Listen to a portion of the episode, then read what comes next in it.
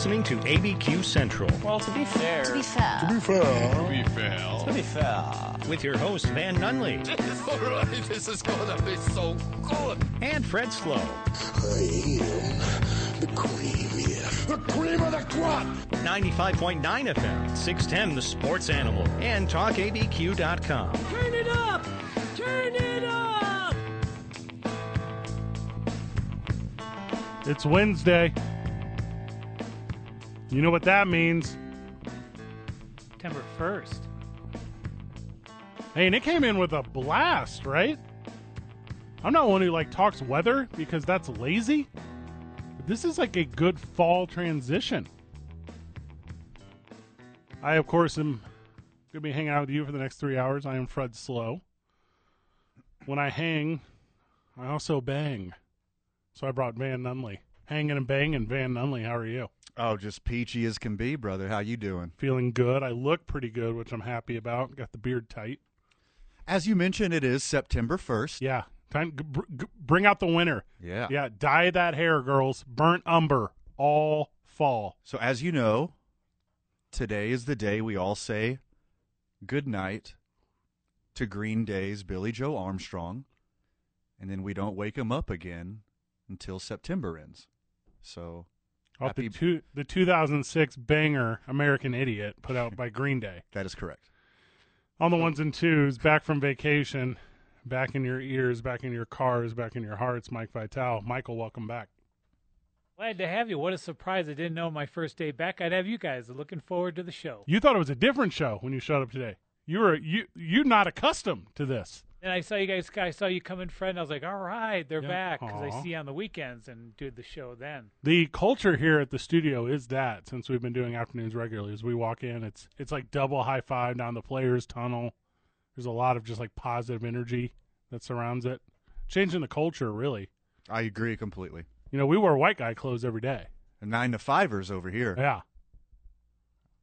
My day doesn't start I start got at kind of four. ridiculous socks on right now. Same. But Van looks dapper, and so do you, Fred. Oh, that's kind. Oh, Michael, I know you need to step away for a second for midweek business stuff. You feel free to do that. We will right this ship without you. We're taking text all day because we need them. We need your questions. We need the thing you want to know. And here's the thing: we're not going to censor you. You test uh, You text us. well, that we're gonna question- we're gonna censor a little. well, I mean, I'm not going to censor like concepts. Well, of course. Yeah, that. specifics. Yes. Yeah. Yeah. I can't say like a f word. I had a there was a training on that Yeah. a couple weeks ago. We can't do that anymore. No, you cannot. Yeah, there's like keep it green, obviously, but we're asking for your text because we want to just have a plethora of questions for one Danny Gonzales. He, if you're not familiar, he's the head coach of the UNM football team. Coach G, baby. Coach G is joining us at 5:30 live on the Quan's Auto Care Hotline, where we'll talk about the big game tomorrow, how excited he is, and how excited Lobo and Lobo fans should be. I agree completely. We're also reaching out to my close personal, one of my best friends in media, Teryn Gregson. Uh, I grew up in St. Louis, Missouri, right outside St. Louis, Missouri, in a little suburb called Wood River, Wood River, Illinois. Growing up about 20 small miles from there, my friend Teryn Gregson, we went to these school. Both these schools had combined van. I tell you what, like 1,500 people. Like two schools, maybe 700 people apiece. Teryn now works for the PGA Tour. Teryn hosts um, and she reports for the PGA Tour. So she does a lot of digital media content. She's on TV all the time. She's a world of talent, and I am currently obsessed with the with just the beef that is professional golf. I love that every American golfer hates each other. Give me all the Koepka and Bryson beef you got. I want it. I love it. Yes. 9021 Top Golf. Use Biggie and Tupac as a cautionary tale, Bryson. So you're going to want to stop right before it escalates that far. Always stop right before it escalates that far. Yeah. The NMDOT text line is 505 246 0610. You text your boys. We're looking specifically for questions for Coach Gonzales at 530. Sweet. Joining us then at 6.15, Jared Elmore. He'll be joining us. He plays wide out for the Duke City Gladiators. If you're not familiar, he caught that. Um, what what phrasing do you want to use to describe that touchdown reception this past week against the hated Iowan Barnstormer? I was thinking about it a lot, and I don't think this has ever been used before. Okay. I think it should be called the Immaculate Reception. I think that's new. Is it? Yeah, I haven't heard that. Good. I'm going to Google it, see if anything comes up. Yeah, nothing came up. No. So he had the Immaculate Reception I'm assuming coined by Van just now. just now. Hashtag Immaculate Reception. Never been used before. Yeah, it was so the play they run. I don't. I think I saw in the playbook. It was also original. The annexation of Puerto Rico. But that's that's the the B side. Oh, okay. Yeah. So as one Delo Davis took a handoff from one Nate Davis and threw a run pass option to one Jared Elmore. The good guys came out ahead triumphant over the hated Iowan Barnstormers last week, where they will then this Sunday, correct? This Sunday face off against the Arizona Rattlers, which is the best team.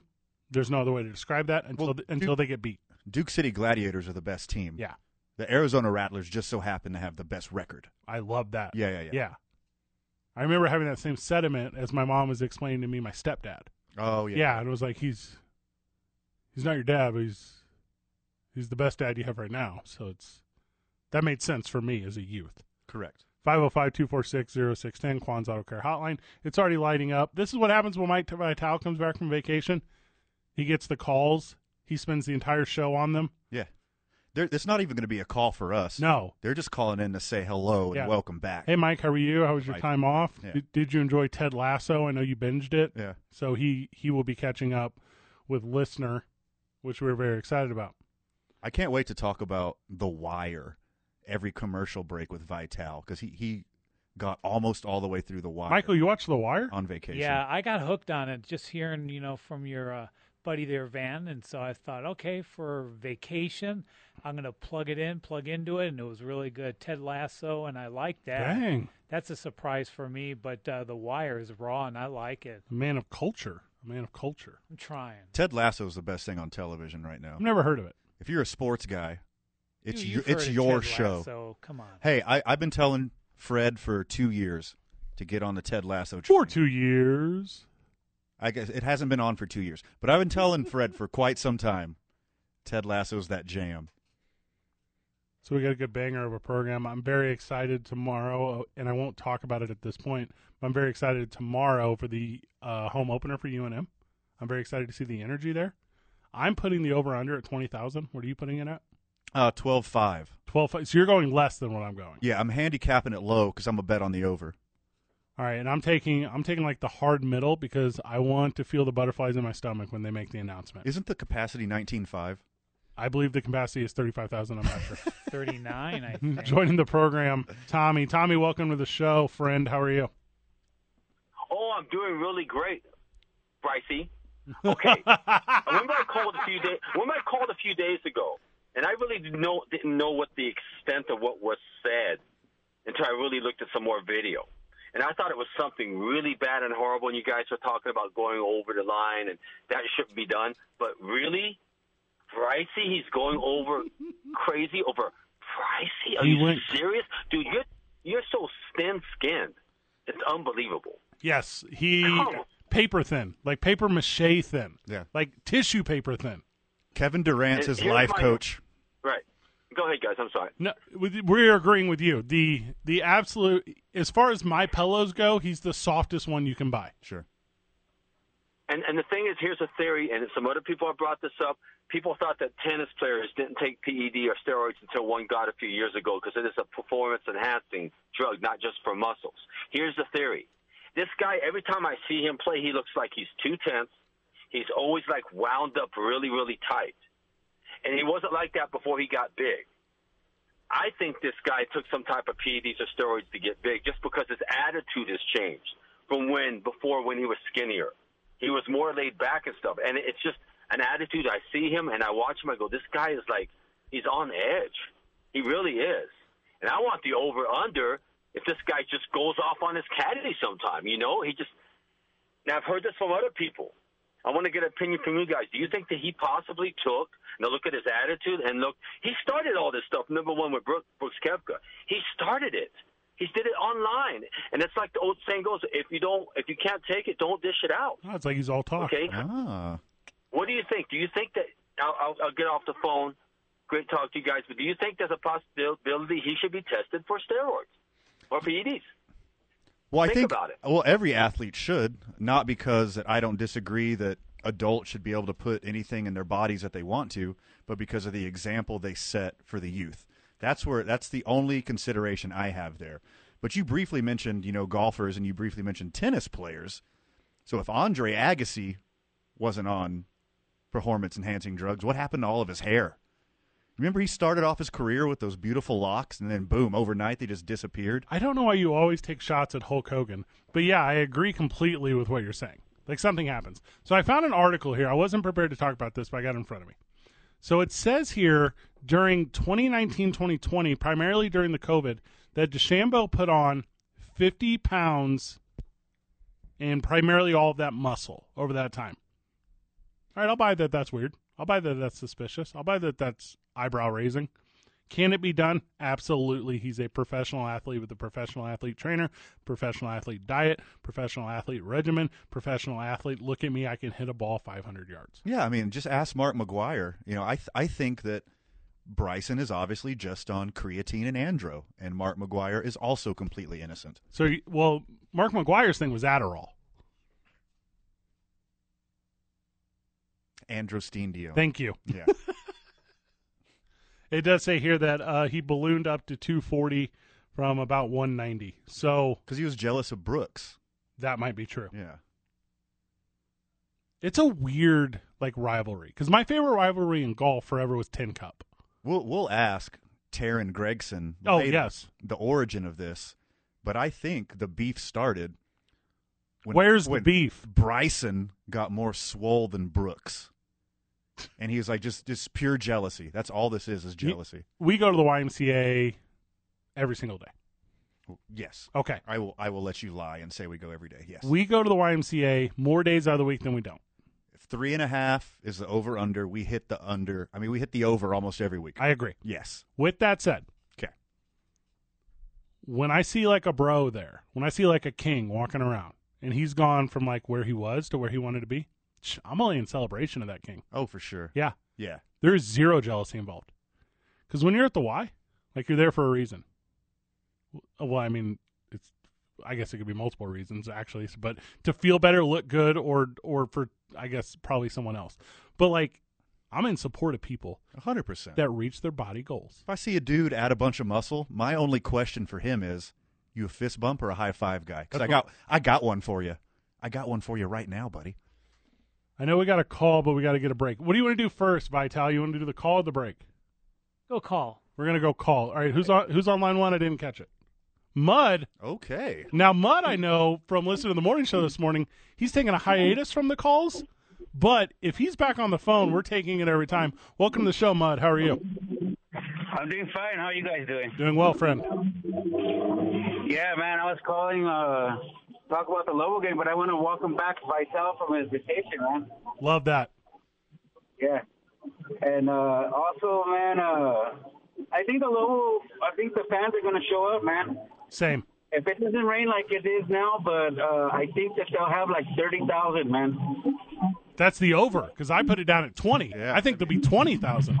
So you're saying ten thousand Well, I think over? gonna- I think it's gonna be like 30, 31, 32,000 people. I know. I was talking mud. I was talking to Bill Blair earlier this week, who runs Yaffle. If you're not familiar with Yaffle, it's the youth organization of football here in town. And he said he believed that the Yaffle organization had upwards of 500 kids attending. How incredible is that? That is amazing. That's that's incredible, man. Uh, but I, but hey, I think it's I think it's gonna probably be a sellout. Strong possibility. I mean, there, I haven't seen an excitement for Lobo football like this in my entire time here in Albuquerque in professional sports talk. Right. I remember when uh, I remember when Franchione was the coach. Man, they had about about thirty thousand for the Aggie game uh, that year. I think it was back in like ninety. I want to say ninety five, man, ninety four. But um, yeah, man, I'm I'm looking forward to next week's game. I know Vital's an Aggie fan, but it's not going to happen this year, Vital. I seen them against El Paso, and they didn't look good, man. But we'll see what happens, dude. So Mud, we're losing your phone, but this final thought before we cut you loose. The record attendance for Lobo Stadium is 44,760 in 2005 versus New Mexico State. So So it can be done. It can absolutely be done. Mud, thank you so Yeah, very much. it- All right, thank you, man. You have a good one. Yeah, be good, brother. Thanks, Mud. Appreciate him. Appreciate him taking the time. From uh, we have lots of them rolling in on the NMDOT text line. Coach uh, questions for Coach G. So we'll make sure we get all of those through. That will be exciting for us. Let's grab a break right now. Uh, what I want to do, obviously, is I want to talk about the NFL whenever we get back. So we'll do that. I got hot takes on cold subjects. You listen to ABQ Central, ninety five point nine FM and AM six ten, the Sports Animal. ABQ Central, 95.9, 95.9. AM 610. The Sports. Right? Where'd you get the football? I come back and there's a nice football. Oh my God, there. Yaffle gave this to us. Really? So for the listener that's not watching because we don't have a live stream up, uh, Van and I met with Yaffle I don't know, a week ago, Sure. And they asked us to help them do some some programming stuff, and they wanted to talk about their state of the apple, blah blah blah, up and down. And with that said, they gave us this super cool football, which is now in the studio. So thank you so very much to them. And Vital only asked because like during the break, I'm just flipping it the whole time. Okay, Van. NFL talk. You ready? Hit me. Do you want to go cuts? Do you want to go best rosters? Do you want to go straight to Cam Newton? Do you want to go Urban Meyer? You want to go Bill Belichick? I got a lot of them. Well, let's do it all. Right. NFL cuts. I'm starting there. You're going to follow me. I'm in. The best player cut is Cam Newton. I'm not breaking news. Correct. Got it. Number one draft pick, MVP of the league, was rec- recently in a Super Bowl. But in that Super Bowl, was beaten so bad that he never recovered mentally. Well, I think it's more of a shoulder injury instead of an ability thing or a mental thing. From all the reps he took in that NFL Play 60 commercial, pretend, throwing footballs to little kids, and that's why his shoulder went out. I think that's a reach, but I don't know. Okay. I'm not Dr. James Andrews, so could be. Nice. Thank you. So Cam Newton is, in your opinion, a top 32 quarterback on the face of this planet or a top 40 quarterback on the face of this planet? Well, I- I think he's both. Oh, okay. He's definitely top 40 because I also have him in the top 32. All right. So Casey Kasem of you, but keep going. He should have a starting job somewhere in the NFL. He should be given an opportunity to prove himself. He has the track record, he has the pedigree. He's 2 year removed from a shoulder injury. I think he should get a shot somewhere. But he's But now it's a week before the season starts. and he has a weak immune system. yes, he does. He only costs one million dollars. Hairs. I want to make sure we're saying this. One million dollars hairs in the NFL 1.5. is okay. That might as well be a million. Still, still nothing. That is nothing. One to one point five is zero. That's like that's like not even paying a guy. That's barely above the uh it's double the league minimum. I think I, I- think it- league league very- minimum's like 750. 700. It's Yeah, seven hundred fifty, and that's only for like veterans with six years of service. So really, you can get like unrestricted, undrafted free agents for less than that. Yeah. yeah.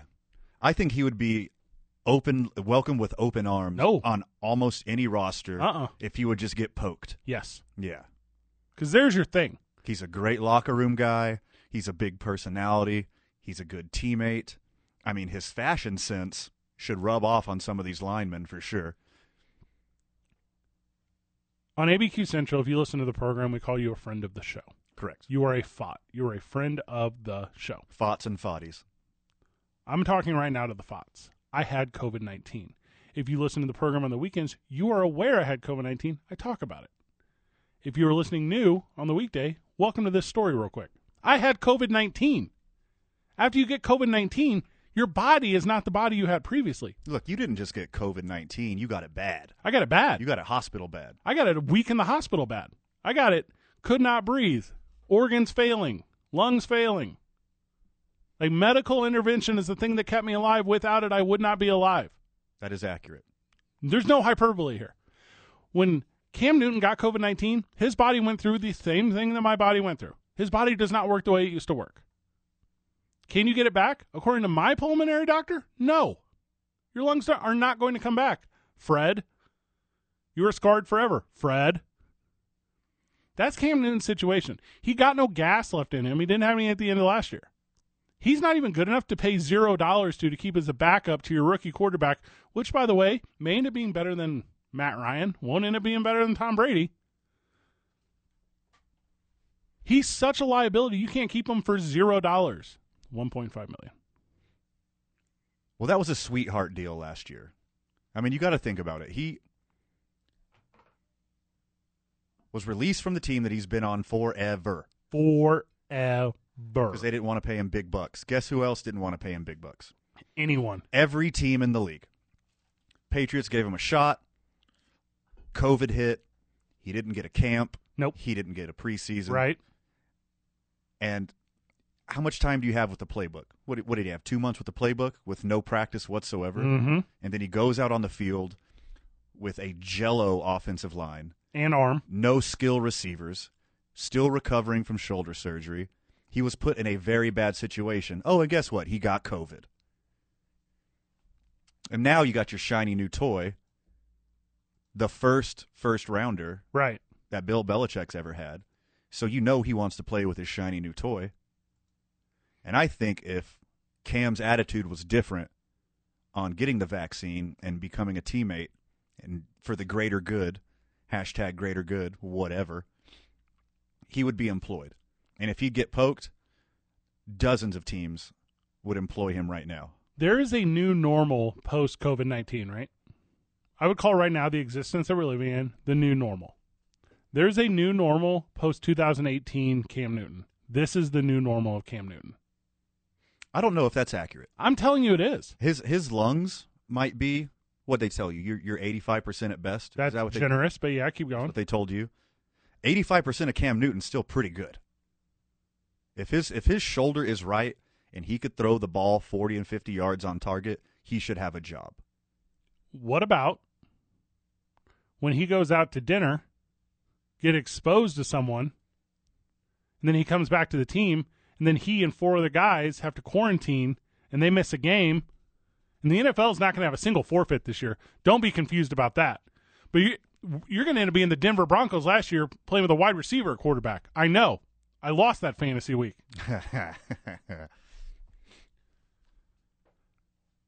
if you have a guy who's really good, Cam Newton good, and you have a guy who's really good, Mac Jones good, and one of those guys is doing everything to prove to Coach Bill Belichick that he loves football, like I don't know, get the vaccine, and one of those guys is not doing all the things, like I don't know, not get the vaccine, and you got to pick one. That's not a hard choice for Coach Bill Belichick. I mean, look at the precedent that Tom Brady set a long time ago, Mhm. do, doing it the Patriot way, Yeah, doing all the right things, saying all the right things, taking pay cuts so you could have better teammates, creating a, a better atmosphere in the locker room, in the film room. Tom Brady signed up for the vaccine immediately. He encouraged all of his teammates to sign up immediately. Tom Tom Brady is the most talented team in the NFL right now, just like he did when he was with New England every single year. But you got to be a team player, and you know that went into the decision. And what was that? Vital off the air. I missed that. Whatever that was in my ear, I'm sure it's correct. And he doesn't fit into the Patriots' way of playing football. Bill Belichick changed his playbook for Cam Newton last year. Mm-hmm. And granted, he had a weak offensive line, didn't have good uh, skill position players. But you can't change the offense that you've ran for 13 years. Dink and dunk, move the ball, eat the clock, play smart defense, high completion percentage, spread the ball around. It, you That's don't. not Cam Newton's game. No, He's run pass option, jump over the line of scrimmage at the goal line. all those Alabama quarterbacks from the last three, four, five years, all hashtag game managers, they're all starting in the NFL right now. Yeah. Every single one of them. Jalen Hurts, he start. The kid in Miami, he start. They all start. They, they're game managers. Hashtag.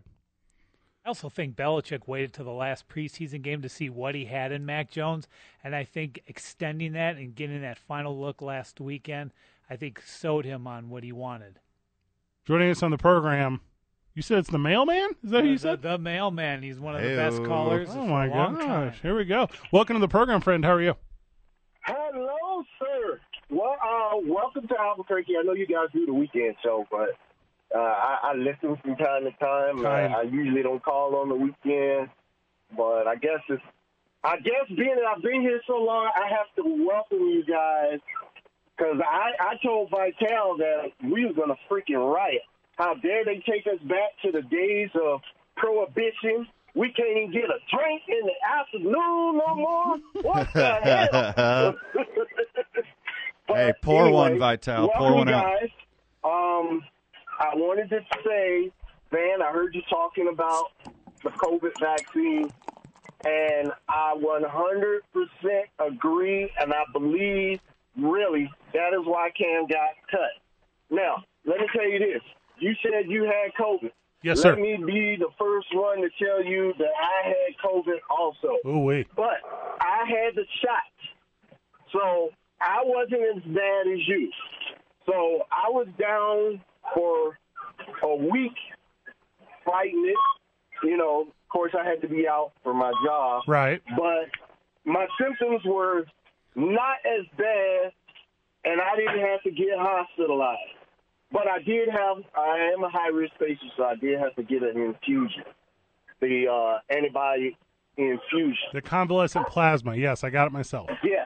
So I had so I had to get that. And so I am glad I had the shot because I do not I can't even imagine what it was like trying to go through that without the vaccine. Um, I had a nephew that's been hospitalized for a week. He had one shot, got COVID before he could get his second shot, in the hospital, pulmonary conditions, lungs with fluid, barely hanging on. It took him a week to recover. And I mean, he's a bodybuilder.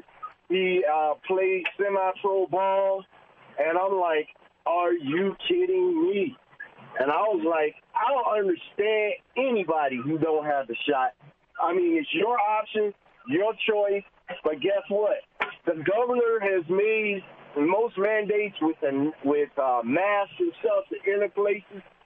I got a feeling the next, um, I'm not sure when the next pro uh, contract talks are going to come up, but I bet you that's going to come up in the next sit down.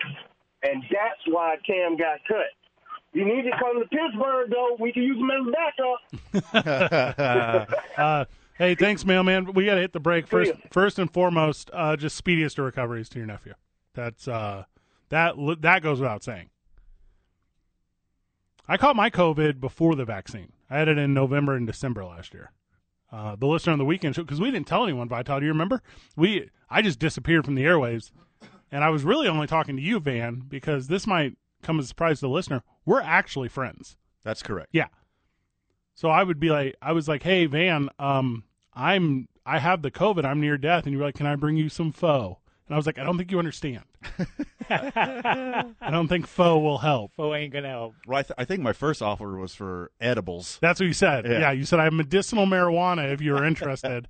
I was like, I swear you will feel better for two hours at a time. and I went to every conspiracy theory website, Vital. There was not a single mention of how that would help COVID nineteen, but that was still Van's prescription. Oh, it wasn't going to help COVID nineteen. No, you were Yeah, you are not a medical professional. that is correct. Bring up your spirits. More NFL talk when we get back from the break. You're listening to ABQ Central on 95.9 FM and AM 610, the sports animal. Urban Meyer's like, yeah, I mean, we we took vaccine, we took vaccines into consideration when we were making our cuts. Text the program on the NMDOT text line 505-246-0610. You're not texting us though. You're texting Coach Gonzales because whatever you ask us, we're going to ask him. We got a bunch of them already lined up, but I promise you, and I'll rapid fire, Coach G. I'll get through every single text question. I don't care. Also, Vital, I just checked the shipping on my Gardner Minshew shirt, jersey jersey that I ordered last week after he got traded from the Jaguars, and it's on its way. So that's very still exciting. haven't gotten it? Wow. Well, it's on its way. Hmm. It's probably on back order now because so many people bought them. Super popular. Yeah. yeah. Juan's Auto Care Hotline 505 246 0610. We see you calling. We promise we'll answer. He said, quote, a player's COVID 19 vaccination status was certainly in consideration. as he and his staff are making decisions on roster cuts. That's an Urban Meyer quote. Uh, the Jacksonville Jaguars are like, hold up. La la la la la la la la. That's the quiet part. Jacksonville Jaguars follow up by saying, "Man, availability is one of the many factors taken in account when making roster decisions. We have vaccinated and unvaccinated players on our roster, and no player was released because of their vaccination status. Ultimately, decisions are based on players' ability to help the Jaguars win. We educate our players and respect personnel decisions, and as it pertains to the vaccine, we want to keep our players, staff, families safe."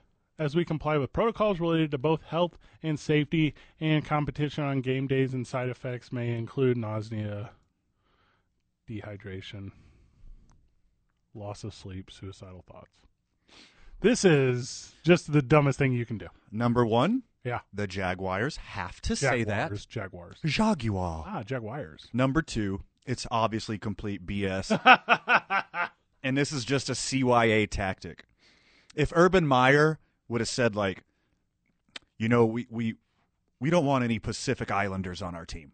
That's Or- a weird thing to say. He or shouldn't. If, or if he would have said, you know what, we don't want any Mormons on our team. that would be a weird thing to say. you know what? Uh, the United States of America has protections in place. They're called anti anti discrimination laws. That's a real thing. Okay. You it prohibits employers from discriminating on the basis of race, gender, ethnic background, religion, or disability. You know what it doesn't protect against? An FDA approved mm-hmm. vaccine. Mm-hmm. Grow up. It's your employer. They pay you to be there. They don't want you there, they can fire you. Grow up. Are you talking about at will states? Yes. And it's not easy to be in the NFL and unvaccinated. It's fifteen thousand dollars every time you break a protocol. Yes. and you got to get tested like every day. Like, if you have the vaccine, you get tested like every fortnight. Every video game that they play? Okay, joining the program, friend of the show, Howard. Howard, welcome. Well, you know, you call me a friend of the show, and you guys are a friend of my air, uh, my radio airwaves. Oh, Heyo. like that. Love it. There we go, man. May I call you Manfred? Please. Manfred, and you can call me Howard Elton Coleman III if you like. Deal. Okay, so you know, uh, when I kind of caught wind afterwards, on a serious note, that you were out for a while, because I was wondering when you were out, and then when I found out you had the COVID, and it was so severe. But it, again, like you said, it was all pre-vaccine, correct? Correct. So you know, thank God you're here, Manfred. First off and for, uh, foremost, thank, Thank God you. are here with us, and you know, um, um, eighty-five percent a heck of a lot better than zero percent, my friend. Hard yes. And I'm going to tell you something. I just came off of having COVID. Oh my gosh. I had COVID about oh, I finally tested negative about two and a half, three weeks ago. I'm a 60 year old male, and although I am a stud, hmm. you know, I still have high blood pressure and asthma. And guess what? I was sick with a little bit of a fever and a slight headache for about two days, and just wanted to sleep a lot. And guess why? Because I'm vaccinated. Your response. That's my response when I got vaccinated. I just took a long nap. I had na- I have the I have natural immunity and I have vaccination immunity. What's the, is, is that the right terminology I'm trying to use? I'm like double. Yeah, and that's what I've got right now. So guess what? I'm going to Vegas in a month. you got all the luck in the I'm world. ro- Attaboy. I'm gonna I'm gonna roll the dice, guys. But you know what? Really enjoy hearing you guys on the afternoon show. It's really pretty cool. Pardon me. And I know you do uh, some fill in. It's not. I don't know if it's a regular thing, but I hope to hear a lot more of you because you guys are definitely a pleasurable show to listen to. And hey, thanks a lot. But you know what? On a serious note, Manfred, thank God you're here, my Wow, friend. thank you, Take my care. friend. Hey, you too, Howard. I'm Yeah. glad you ba- you bounce back. Asthma, I mean asthma and COVID, that's a bad combo. Good news for Howard. He can catch us next Tuesday and Wednesday here. The afternoon show is on hiatus for the holiday. Catch the opening drive on Monday. They're live. Catch them. No afternoon show. We're here Tuesday, Wednesday, and then I think there's like baseball the rest of the week, right? Whoa, whoa, whoa, hold on. Yeah. Let's not skip all the way to next week yet. Because you're They going to got get us Saturday tomorrow and you're going to get Oh, us on our really? normal show Saturday. Oh, okay. well, hold on. I now. buried the lead. You're right. Yes, you did. We'll be here tomorrow. We'll be here Saturday. That is correct.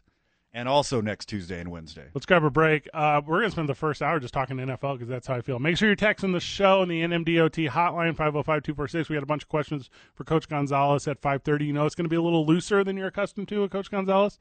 So uh, you want to know his, his favorite dessert? You want to know his Dunkaroo go to Graham? Like this is the time you ask because we will. You listen to ABQ Central 95.9 FM AM 610 the Sports Animal. You text us, we'll text you 505 246 0610 on the NMDOT text line. We're taking questions for Coach Gonzales. Uh, there is a lot of them, and I like it, and I'm excited to ask them. Some of them are dumb. Can't all be winners. No. You know who you are out there. So Urban Meyer chokes on his own foot. Now he's getting investigated by the NFLPA. I get it. Bill Belichick, when asked directly about Cam Newton, says, quote, No, look, you guys keep talking about that. I would just point out that I don't know what the number is, but the number of players, coaches, and staff members that have been infected by COVID in this training camp, camp who have been vaccinated is a pretty high number. So I wouldn't lose sight of that. There's there's only 53 people on this roster, and yeah, every, every this time every year we got to make some hard decisions, and unfortunately Cam Cam wasn't the guy we're going to go with this year, and uh, over the course of the three week period from August 1st to August 21st, the NFL performed 7,190 individual COVID tests. Okay. That's to players and staff that supports teams. Cam got it four times. Of the 7,190 test ban, 68 players and staff tested positive for COVID 19. A strong majority of that in staff. Okay? Mm-hmm. It's not that it's happening a ton, but there's such a razor thin line in the NFL. Because the players get room service, and then like the assistant equipment manager still has to go to Arby's. The assistant to the equipment manager. Correct. Yeah. He still has to go in public and go to Arby's and get two beef and cheddars for five dollars because he's not a multimillionaire. I don't currently have the stomach on a cold, rainy day like this to go down the I hate Arby's path with you. We'll save it a week.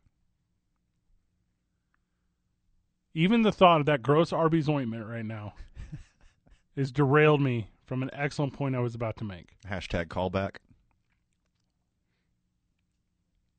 This is an example of how Bill Belichick has been in the game for 30 years and Urban Meyer has been in the game for 30 seconds. Sure. Sure.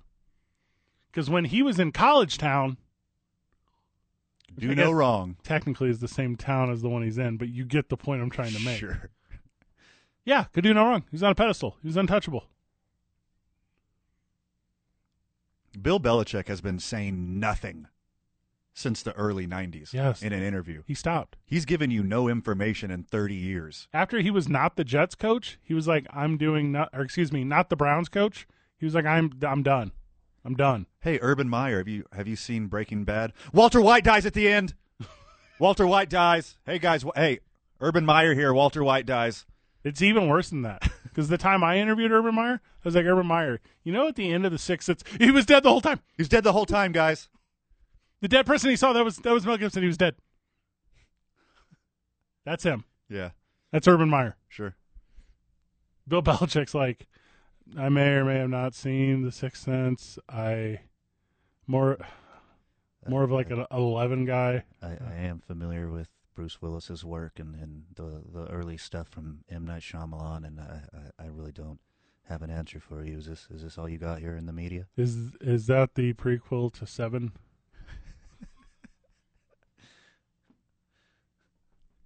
The New Orleans Saints will not play a home game over the course of the next month. I'll raise you, Van. The New Orleans Saints will never play in New Orleans again.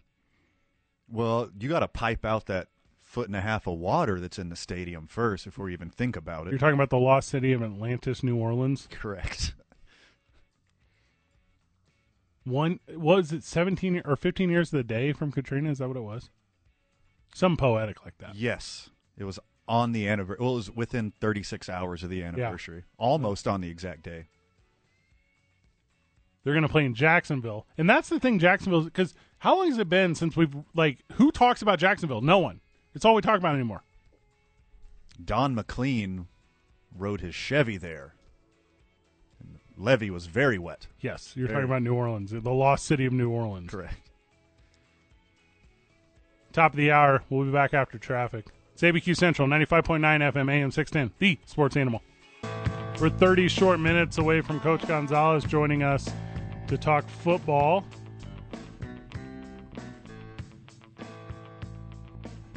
Text the program, NMDOT text line, 505 246. Get your questions in. I got a grip of them so far. And some wonderful compliments Yeah. from friends of the show. It's nice to be here with you as well, guys. 369 leading the pack right now. I think that's going to end up being the best one thus far. That's the best one so far. Yeah, that's how I feel. Definitely that one. Okay. I'm not asking him what kind of underwear he prefers. No, I see, and that's the thing too. You guys can save that. You we want, we want real questions. Yeah, everyone knows briefs. He's obviously a boxer brief guy. Yeah, It's no doubt. you're one of the boys. Now, this one's a little heavier in content, but I'm not going to go that direction with it. Okay. Okay. USA Gymnastics and abuse victims propose a $425 million settlement in bankruptcy court. You're familiar with the Larry Nassar story. We don't need to go over that. There were a lot of victims in this thing, Correct. a lot of kids. Correct. So on Tuesday in U.S. bankruptcy court, and this is all going on in Indiana, I think. So the people who insured United States, like gymnastics, and the people who insured the U.S. Olympics, they're going to end up coming off of it to the tune of 425 million. First off, no amount of money can erase those scars. Correct. But this is a step in the right direction. Bankrupt the whole thing, start all over again, Yeah. and give as much money as possible to the victims of this. And good and good on them for not accepting the offer of 215 million last year. And they said no. Quintuple that. And they ended up doubling it. Larry Nassar is in jail, and he will be in jail until the day he is dead from it. Good. I don't know if he's going to make it that far. He will die in jail. That is correct. So, if the bankruptcy court has the insurers accept this settlement, it goes into a trust. If you were a victim of this, then you're entitled to some from the trust. You can opt in or opt out. It's it's up to you. I don't know the difference in degree as far as how they separate it out, but it looks like this one, which is what I would argue to be the greatest black eye in the history of the Olympics, this one's coming to an end. Up there in the history of sports, period. Existence of people. Because it, I mean, although there was a figurehead, all there, although there was a rogue perv at the top of this, Right. Larry Nassar gets should get everything coming to him. A hundred and he deserves every second of it. But there's institutional failures all the way down. Oh yes. And this and this being allowed to happen, this going on that long, that is what needs to change. The face of this needs to change. And USA Gymnastics, I think in 18, just filed bankruptcy to get away from it all. Correct. That was their move. It wasn't, oh, we okay, we done screwed up. No, that's not what they're they they tuck tail. Correct. Just ridiculous. So 425 mil into a trust. That trust to anyone who had fell who had fallen victim. Obviously, there can be ejections. They have to go in for the end of the month, and then there would be a trial, or excuse me, uh, there'd be a hearing in early October.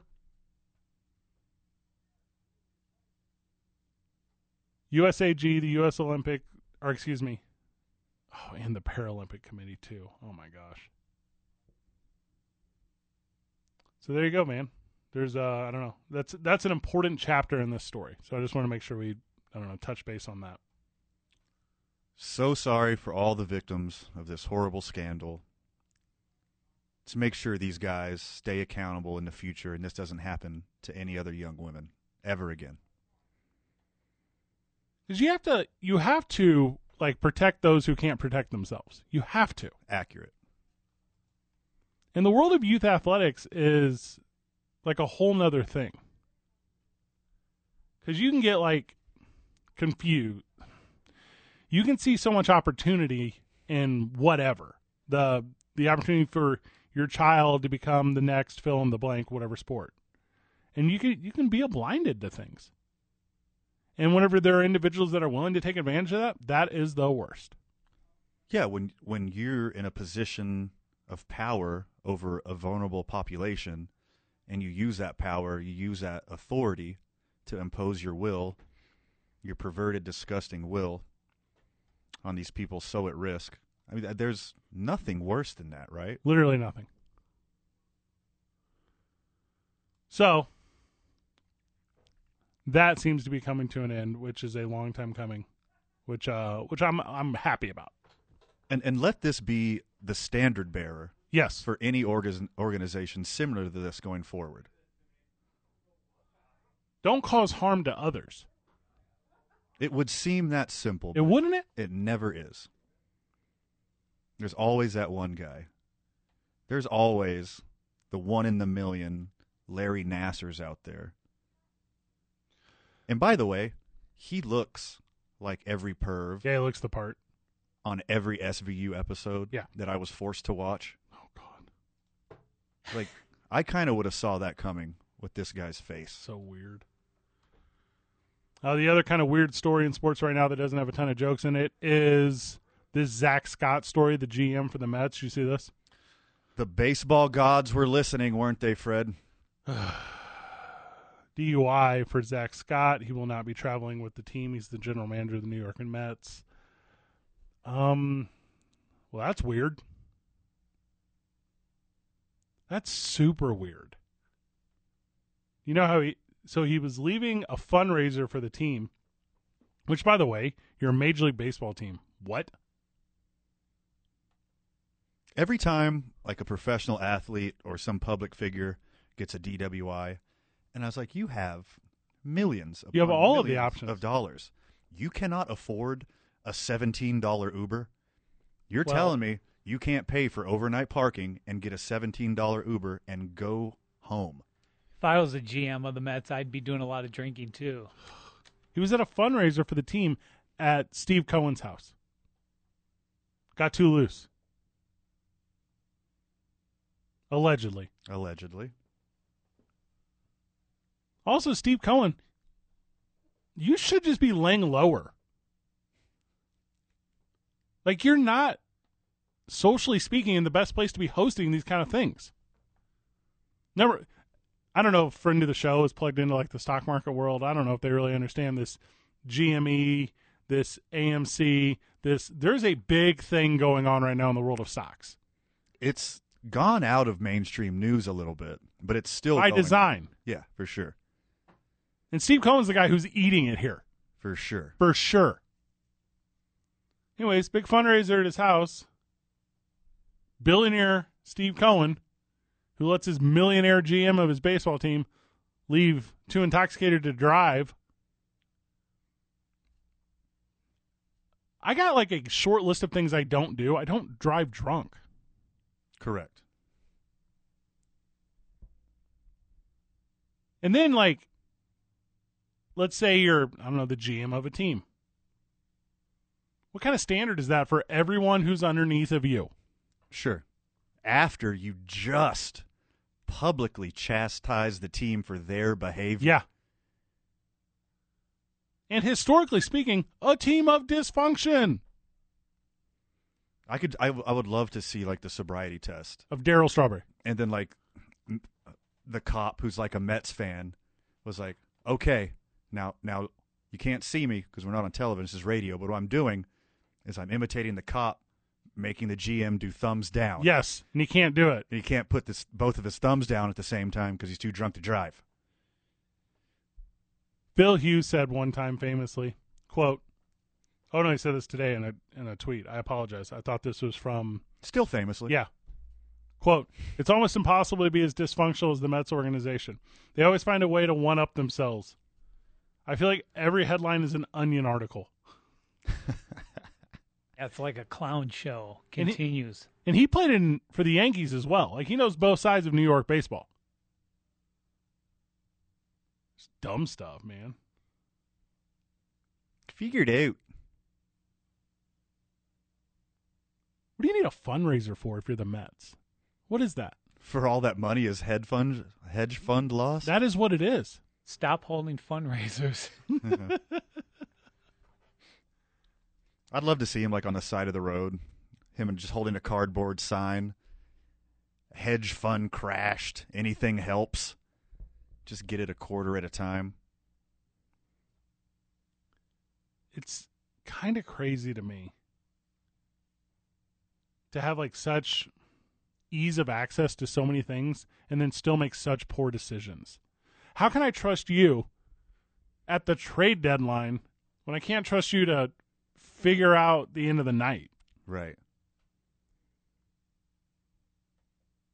What will the punishment be? Like nothing? You have to lose your job here, and I'm oh, not you're guy- fired.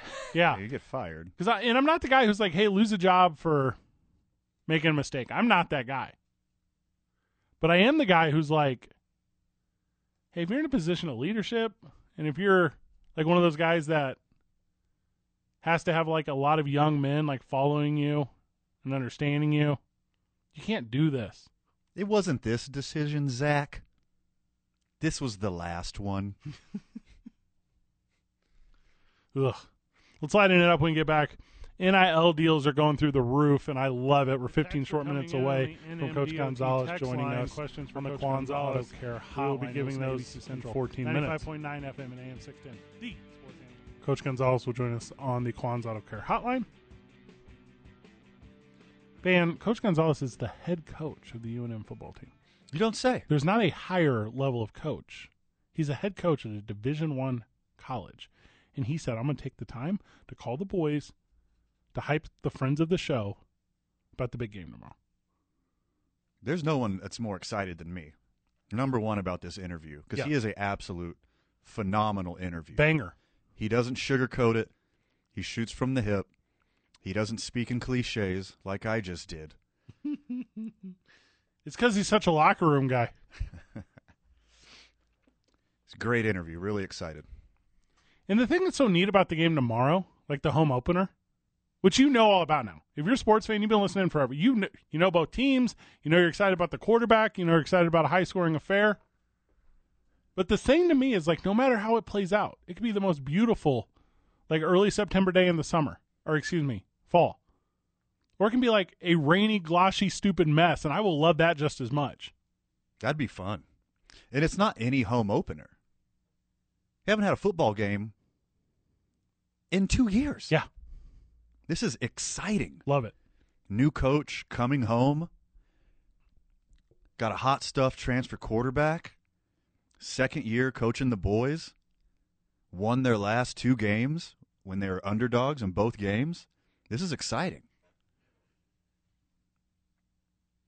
Okay, so we're in the news, right?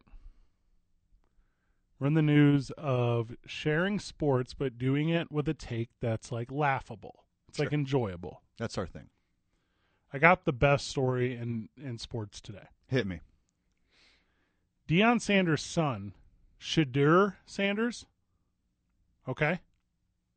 He signed a name, image, likeness deal. He plays for his dad's team, Jackson State, okay? He's like a four star guy. Originally, he was going to go to like Florida Atlantic or something. But when his dad got the job at Jackson State, he said, I'm going to go over there and play quarterback for my dad.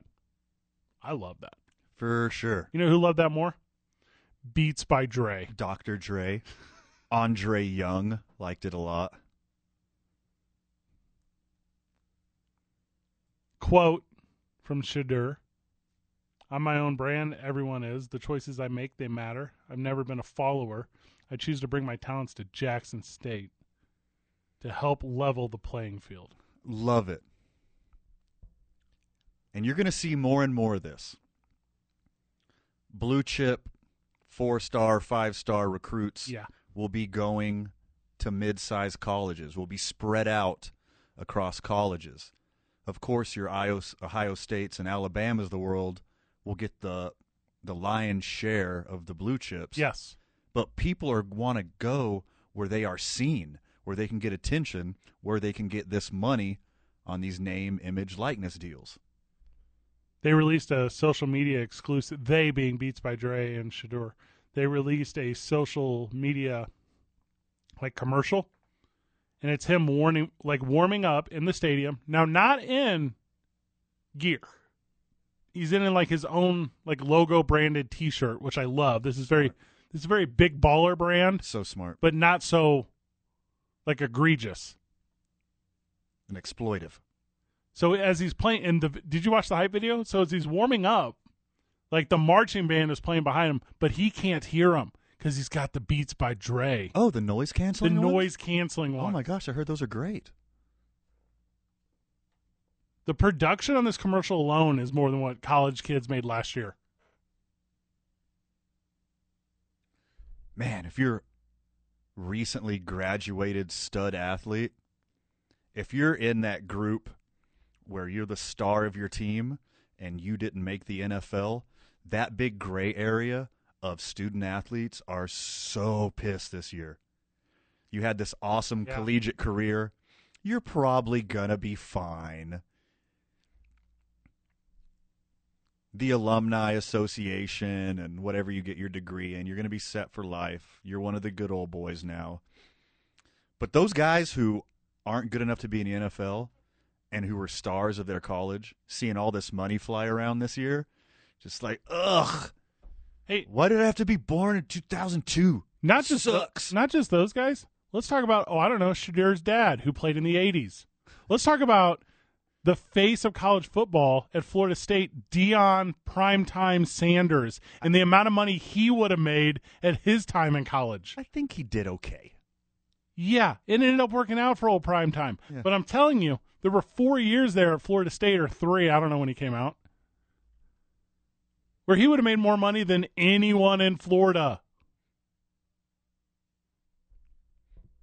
Vital, can you cue up "Must Be the Money," the song by Deion Sanders when he played for the Falcons? I want to hear that right now because he listened to his dad's advice.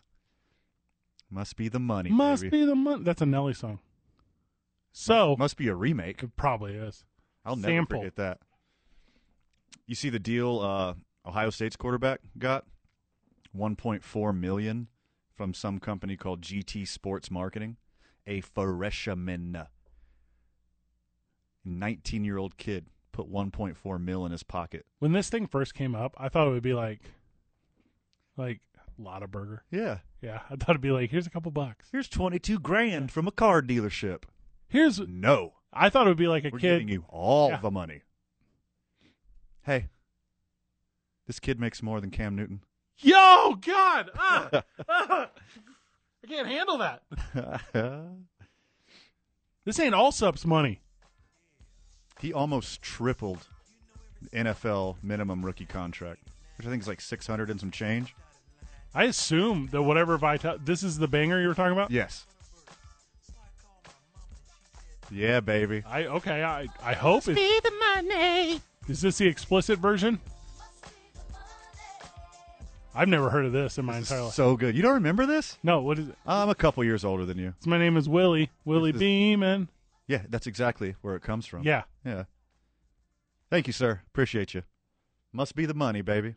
Some of the, like today's varsity, okay? So today's varsity is and we're going to st- like athlete, okay? So today's varsity is athlete who played in college like previously who would have made all the money, Okay. okay? I'm in.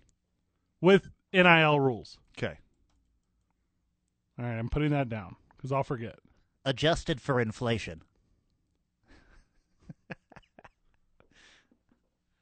All right. Today's varsity athlete who had to have played in college that would have made all the money. Correct. So LeBron James does not qualify. Nope. Skipped it. Skipped it. He made all the money on his own. Kobe Bryant, you're out. Skipped it. Fernando Tatis Jr., you're out. It's mostly going to be football players. yeah, yeah, yeah. Yeah. Not a lot of Tony Gwynn's on this list. That's the thing too, because even if you're the best baseball player, you're not going to make all the money. Mm-mm. No, Takes a while. because in college, that mon- it doesn't. No one watches that. You have to go to Rice if you want someone to watch you on TV. Beats by Dre. Just shelling it out. He's going to do so good. Yes. And how smart is Deion Sanders to be like, hey, defense is not where the money's at. Return kicks is not where the money is at. Right. Go be that quarterback. He's going to get drafted and they're going to move him to cornerback just because of that DNA. You know it. From the texter, the NIL will ruin sports. I'm not seeing it yet. I agree. I think college sports will have issues here. It'll be ruined. Yeah. I'm talking more. I don't agree whatsoever. I'm talking more about college sports right now than I ever have. Whatsoever. Hey, you know what's going to ruin professional football? What's that? Those big contracts. Oh, that's true. That's a that's been a saying forever. Right. These guys will get complacent. They won't work anymore. Those those big top loaded long contracts. It's going to ruin the sport. You know, they're just going to play hard in their arbitration year. Don't forget load management coming to the NFL. Vital's right. I He's love totally it. right. I love it so much. There's 17 games now. They're going to act like it's the end of the world.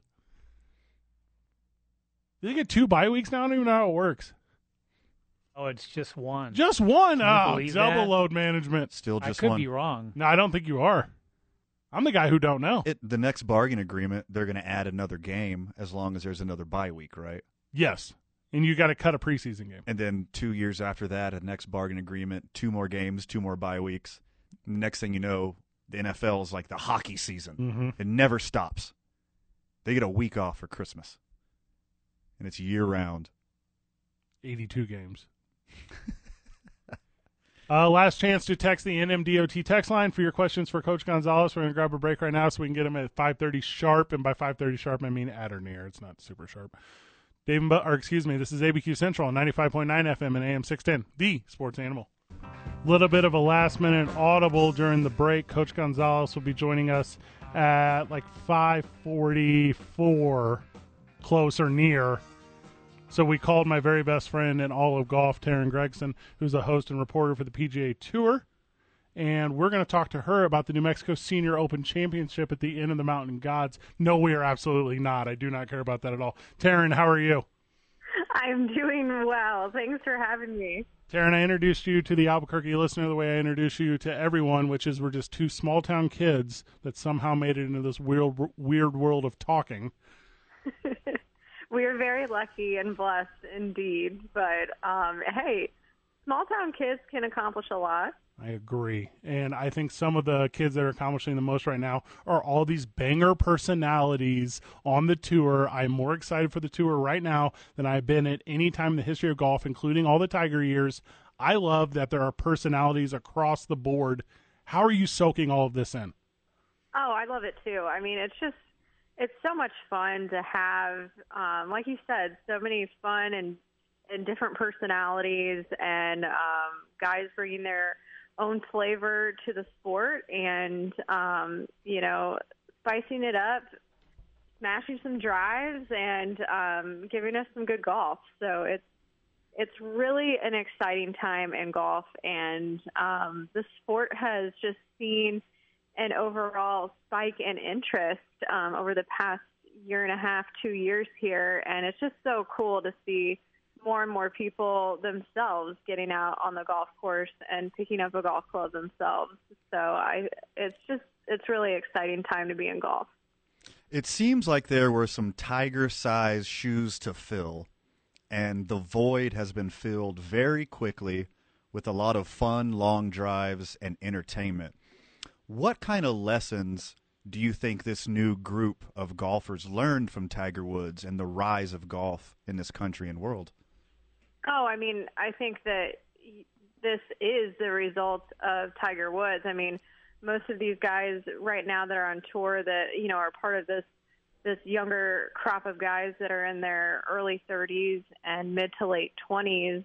I mean, these are Tiger babies. These guys grew up watching Tiger play, um, and he influenced them to pick up the game of golf. You know, it's really neat and exciting to see how these guys are true athletes. You know, so many of them could have picked other sports to go play because that's just how athletic they are, but they chose golf, and you better believe that Tiger had a huge impact on that. And then, you know, you fast forward to them coming onto the tour and Tiger coming back and being around, you know, the past couple years before his accident, and he just took on this new role of being a mentor and pouring in to this next generation of golfers. And I think that that had a big impact as well.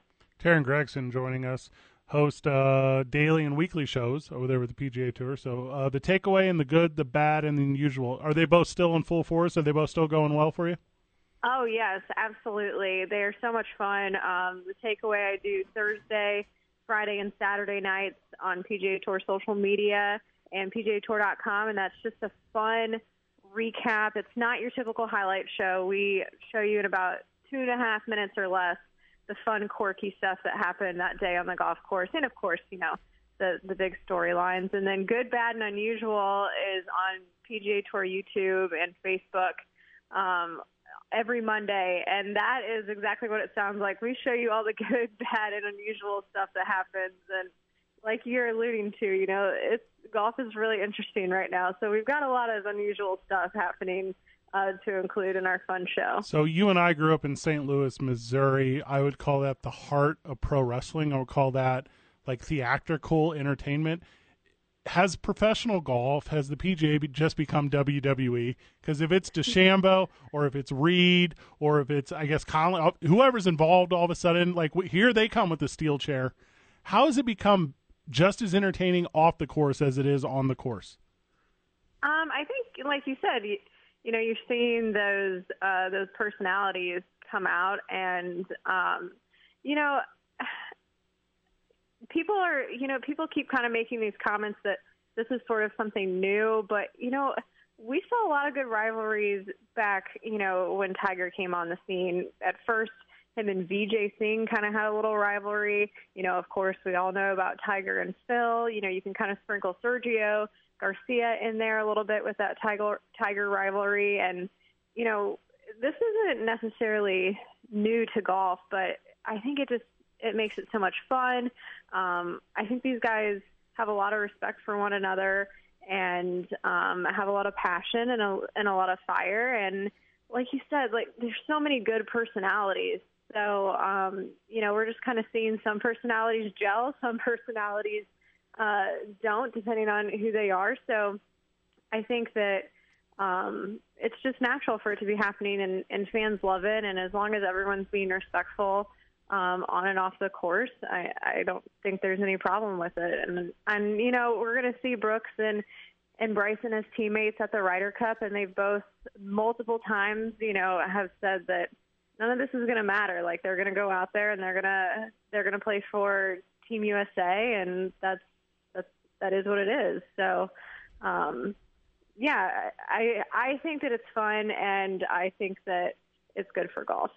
You mentioned Brooks and Bryson, and this beef is so much fun to watch. What I want to ask you is, how much is this real? How much is this for show? And when did it actually start? Um, you know, those are all good questions that I don't have the answer ah, to. yes. Um, personally, but you know, we we kind of saw um, those two have made comments to each other back and forth. We saw, I guess it was last year um, or the year prior. I'm starting to get my years mixed up here when um, there were some comments made about uh, Bryson's slow play at the Northern Trust, and him and, and Brooks kind of, you know, sorted it out on the range, had a little conversation, um, and I think that kind of sparked it. And then from there, we've just we everyone's seen the viral clip of of Brooks, you know, doing the eye roll when Bryson walks by, and you know, Bryson's got a, big smile on his face. I think that he's been a, a good sport through through most of this, and he's taken a, a lot of, um, you know, flack from the fans. Brooks doesn't really take any of that. Bryson's the one that's been taking um, some of the, the the jarring from fans out on the golf course, and you know, Bryson's Bryson has spoken with his play. He's been in the mix um, pretty much every week that he tees it up out there. So You um, you don't accidentally get placed with Tom Brady and Aaron Rodgers and Phil Mickelson on the biggest spotlight in the history of it. You were speaking about fans. I got one final question before we cut you loose, Teryn. Um, fans are excitable. Fans have become a part of the game, and I know the PGA. It's you know it's a gentleman's sport. It's it's it's an old boys league. Um, do you see a shift in how fans are interacting at golf courses post COVID? Do you think it's going to stay, or do you think it's going to come back to the medium? Um, I think you know we were seeing a lot of fans, uh, be, you know, being boisterous out there even before COVID. I don't think that it's necessarily anything new. This is just given those loud fans um, something else to say rather than you know like mashed potatoes or Baba Booey or something Right. like that. So I think it's kind of the same people. If I had, you know, I that's sort of making assumptions, but if I had to guess, I, I would say that it's it's some of the same people. And hey, listen, you know, people are just excited to be able to go to go somewhere, get out, go to sporting events again, and people are excited about golf for for several reasons at the moment. So I think it's a combination of of a lot of that. Love that so very much. Thank you for being so flexible with us. Thank you for working with the time. Thank you for being a friend of the show. Absolutely. Thanks for having me. We're so excited to to have our season finale this week. Teryn Gregson from the PGA Tour. She does it all, Van. She does it all. Make sure you follow her on Instagram. Is that your preferred one, Teryn? Yes. All right, Instagram it is. Make sure you follow her at Teryn Gregson. Uh, it's just one word T E R Y N. Greg Son. Can't mess it up. Teryn, thank you. Thank you. I just like her so much. I've liked her for so long. Did great. We've been friends a long time. I want to listen to that again later when I'm off air. Yeah, and the YouTube for the PGA Tour is so good. It's fun and it's loose, and and you can get the energy from it. So yeah, so check her out. Check out what she's doing. Let's go to break. We'll come back with Coach Gonzales, ABQ Central, ninety five point nine FM, AM six ten, the Sports Animal. Forget the rejoin. We're going straight to Coach Gonzales. Coach, welcome to the program for the first time. It has been six hundred and forty two sleeps since there's been a home game for your Lobos. How restless are you going to be tonight? No, thanks for having me on. First off, guys, and it's uh, I don't know that I'll sleep. I mean, I've, I've got a lot of nerves, excitement, uh, you name it. It's all there, and I'm just happy that it's finally happening. I'm happy that it's finally happening here. Coach, you're doing uh, an absolutely awesome gesture for some Lobo legends. Will you, will you tell Lobo fan out there what you're doing with these retired jersey numbers?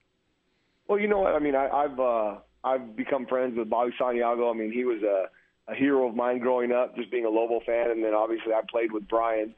And I think the best way to honor those guys is to to have them talked about and to have them. I mean, teach our guys what the importance was that they were to our program, and giving someone like Dion Hunter the opportunity to wear Bobby Santiago's number, and and every time they talk about Dion Hunter making a play, Bobby Santiago's name will come up, and I think that's awesome. I think we need to honor those guys. I mean, what they gave up in the, the past, that they all the work that they did to give the guys that are currently here the present, and then build it better for the future. So I'm I'm just totally excited that we can honor those guys, and they were on board with it. So I think it's a great deal. Coach, the thing about tomorrow night is it could be rain or it could be shine or it could be a combination of all the things in between. But what's going to happen on the field is going to be the spotlight. Like, do you have any consideration for weather or conditions or or anything outside of what's between like the goalpost? No, you know what the the great game of football. You play in whatever it is. Outside of lightning, they don't stop the game. So uh, we don't worry about that. We have, I mean, if it gets real bad, we can go inside in the wind in the spring, but in the wind in the fall, we practice outside because there's a chance we're going to have to play in it. And we play in late October in uh, Laramie, Wyoming, and if anybody's been to Laramie, Wyoming, late October, it's a it's a breezy day if the wind is about 40 miles an hour. So you got to prepare yourself for all those situations. And the only thing that we really worry about is the three things that our kids control: it's effort, attitude, and want to. No matter what, nothing can change that other than our guys. And if they are mentally tough and strong-minded, then that stuff doesn't really matter. And those are the things that we try and focus on. So now I watch the weather as a coach so that I can try and prepare our guys the best I can as far as what adjustments we'll need to make, what the equipment guys they watch it to make sure that we have the right gear on the sidelines and stuff. So I'm into all that, but we don't really talk about it with our kids because it is what it is. I mean, we're going to show up and we're going to play and we're going to play hard in whatever the conditions are. Lobo football's got a new recruit, got a new quarterback behind center. Tell Albuquerque about the Terry Wilson. You know, we're, we're excited to have Terry Wilson. He's a he's a, tra- a graduate transfer, so he's already graduated with his undergraduate degree, and he's working on his bas- or his master's degree. Um, he played. He was a three-year starter at Kentucky. He was 17 and eight as a starter in the SEC. Uh, led them to their first 10-win season uh, since the 50s. I mean, he he won games at Florida and at Tennessee, which Kentucky hadn't done in a long time. Uh, he was a two-year captain, so he has the experience that we were looking for in a grad transfer. Um, we've been meeting with him since March. He's been on campus since June, and then had a great battle of competition quarterback at quarterback during fall camp, and he just seemed to have a voice and a drive that moved our offense a little bit better. And uh, with his experience, that probably helped.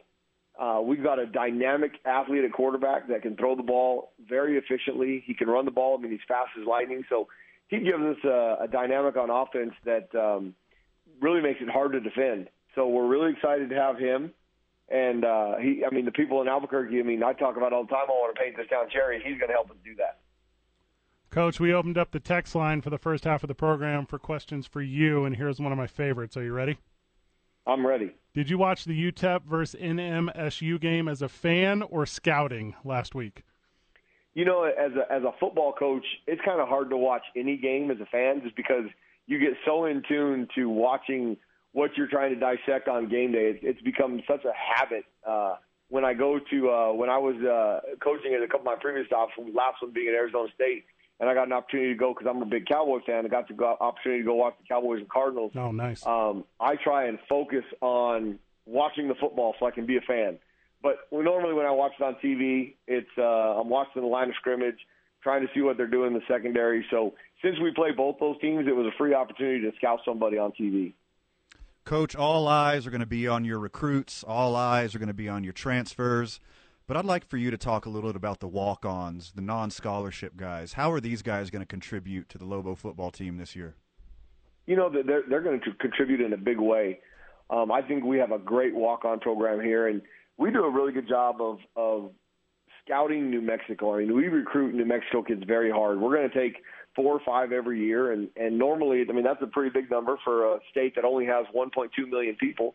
But I think the kids that come from New Mexico, it, it means something to them. I mean, I was a New Mexico kid, and I knew how much I loved this place. And they, obviously, if you want to be a great coach, you better get great players.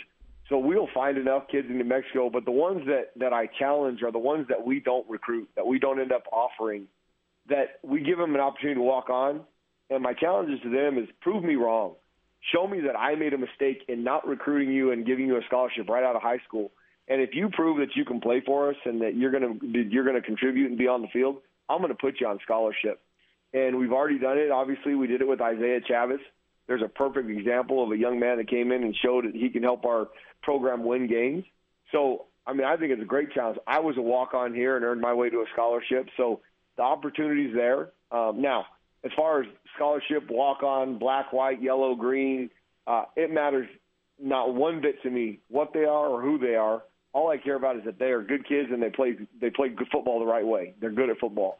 And if they do that, we're going to put them on the field. And if they're not on scholarship, they'll become on scholarship, and uh, we'll give them that opportunity. But you'll see a bunch of walk-ons play uh, tomorrow night that have proven that they can get on the field. Coach, I got a couple texts about Bobby Cole, and I'm going to be real transparent here. He's my favorite player. How's Bobby Cole looked? How's the running game look? Uh, if you have to keep it on the ground tomorrow, how well is he going to do? You know, Bobby Cole is. Uh, I'm, I'm I'm glad he's your favorite player because he plays football the right way. He's physical. He's downhill. When somebody uh, gets in front of him, he doesn't try and juke him. He tries to go right through him. He tries to annihilate him, and that's that's kind of the attitude we want on our football team. So Uh, he's doing well. I mean, he he banged, he twisted up his ankle a little bit about a week and a half ago, so we've kind of been trying to ease him up to the game, but he's ready to go, and he'll be out there full bore tomorrow. Uh, offensive line, they uh, Jacob Jankovic to start at the right tackle. That's been the position that we've been trying to hunt to hunt for the most. If he plays well, uh, those guys up front proved the last two games last year that that we can be physical up front, and then you have a runner like Bobby. We got a chance to run the ball effectively, and then if that happens, it makes it easier for Terry to have opportunities to throw it to guys like Mannie Logan-Greene and Luke Wysong and Keontae Lehner and Zarek Scruggs. So I'm excited about watching Bobby Cole tomorrow afternoon. Coach, Houston Baptist is not a household name, but this program is no slouch. What do you and the boys have to do tomorrow to take home the W? Um, obviously, we have to be assignment sound. I mean, first and foremost, you have to know what to do and how to do it.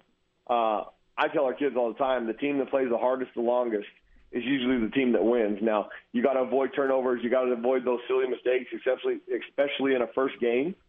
But we've got to be assignment sound, play really, really hard, and then let the let the game take care of itself. Coach, from the texter, because like I said, we opened it up. You have said famously, "quote Being the most feared, toughest team to play, while not being the most talented or the best team on the field." How does that translate to wins, Coach? That's what the that's what the friend of the show wants to know. You know what the the great thing about the game of football, in my opinion, is you can really neutralize that talent gap if you beat somebody up. Love that. And you get to do it within the rules of the game, which is even better. I mean, it's why, it's why most of the kids that we recruit played this game, and it's why most of the fans watch it. I mean, UFC and football are the two most popular sports on television. Why? Because of the nature of them. So, our job. I mean, we have we have some talented kids. We may not be the most talented, but we can neutralize that gap, and we have enough talent that if we get that demeanor, we get that that psyche uh, we will be the toughest team in this league, and then we're going to win a heck of a lot more games than we lose. Earlier in the show, we had a prediction that 32,000 people are coming out to the stadium. For those who aren't coming out to the stadium, tell them why they should show up and support the Lobos.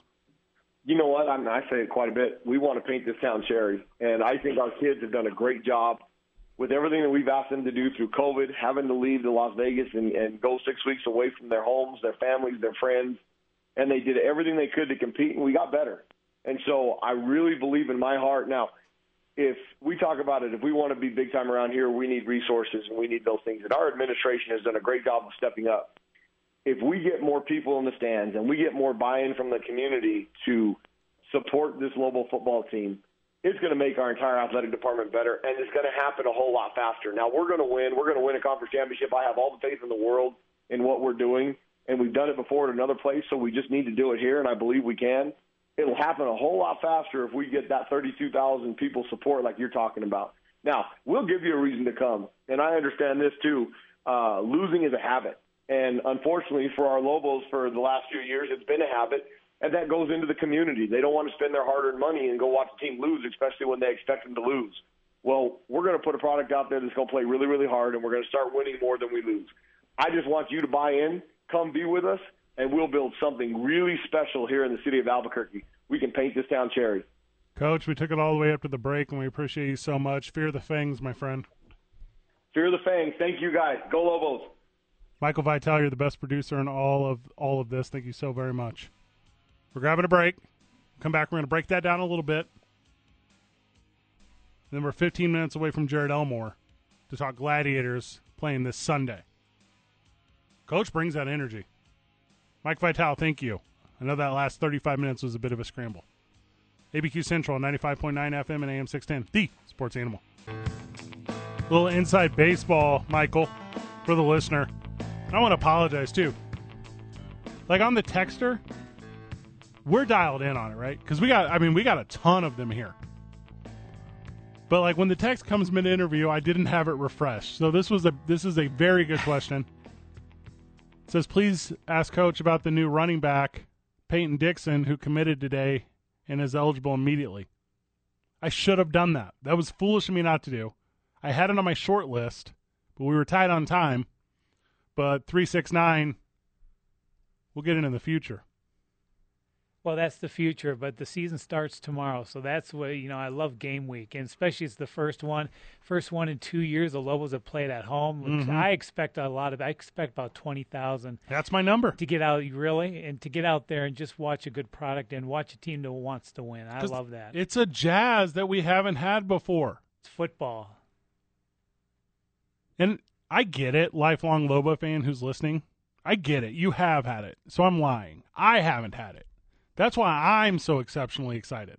especially after the the way they ended last year with two straight wins and real big wins against Right? good programs. That's what I thought Right? was really good.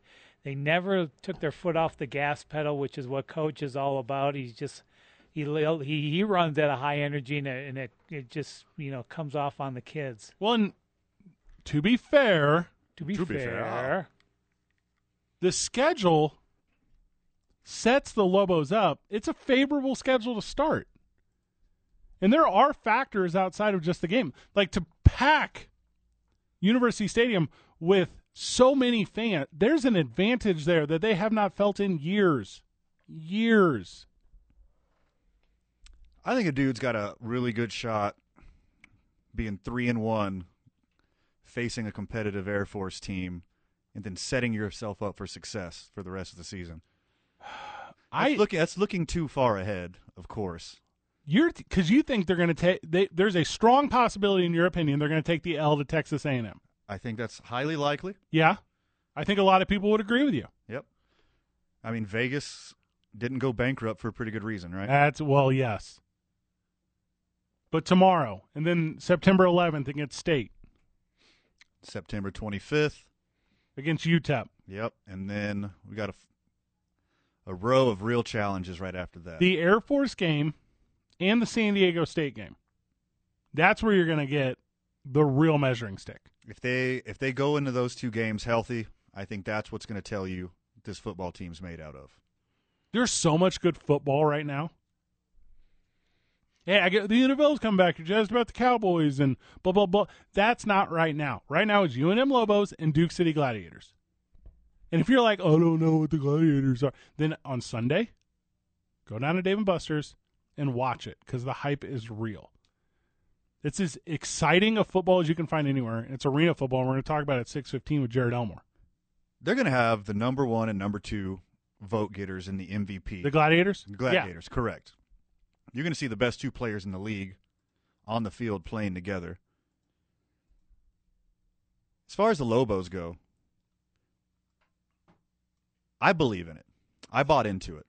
I think there's a culture there that Coach Gonzales is establishing establishing that's just no nonsense. You play hard, you play the right way, and then the passion is there. You see, I mean, you see it in his eyes when he's talking about football. You know his heart's in it. You know, the last two coaches we've had here, I mean, there's been some promise, there's been some glimmers of hope, but the program falls apart when you lose the locker room. And the last two coaches have lost the locker room, and I 100% do not see that happening this time. And you look at what the team has weathered a pandemic last year. They I think the only team in college football history to, to relocate to another state for an entire season. And I, you know, they they've got you know homegrown talent. I mean, uh, Andrew Erickson, he's a hometown kid. He's going to be one of the starters at starting wide receiver. So there's a lot to like about this team and the the program in general. I'll tell you one of the hardest conversations Coach G's ever had to have is when he had to sit Isaiah Chavez down in the locker room and he's like, Hey son, Yeah. I know you turned around our season last year. Yep.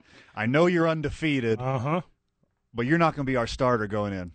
I mean, that's the job of the head coach. That's the leadership capability. How hard is that? You gotta look this kid in the eye and tell him that. Hey, hey, two and oh starter. Hey, savior of our last season. I mean, it's a team game, everyone plays together. But he's a quarterback, he's the face of it. Hey kid, sit down. I got some bad news. That's gotta be tough. and it's like it's multi-tiered too, right? Because it's not that's every position. Like if if you're at that position, you're like number one when coaching, put your best players at their best positions and let them play. The rest of the team sees that, and like Bobby Cole's a good example. I am the biggest Bobby Cole mark. I have fandom for Bobby Cole, but and we talked about it from the texter, like Peyton Dixon coming in, who played at Fresno State, and I think UC Davis He's a guy who can contribute right away. A guy who plays as well as Bobby Cole will be like, oh, okay, this is you know this is my ball to carry every time. This is my rock. Keep adding talent. Keep coaching that talent well. Breathe some life back into the fan base. I'm in. Bring hey, bring your dollar poncho, just like I was at Kenny Chesney the other day. What concert did I go to? It'll fit in your back pocket. Jason Aldean. What concert did I go to the other day? Uh, Dierks.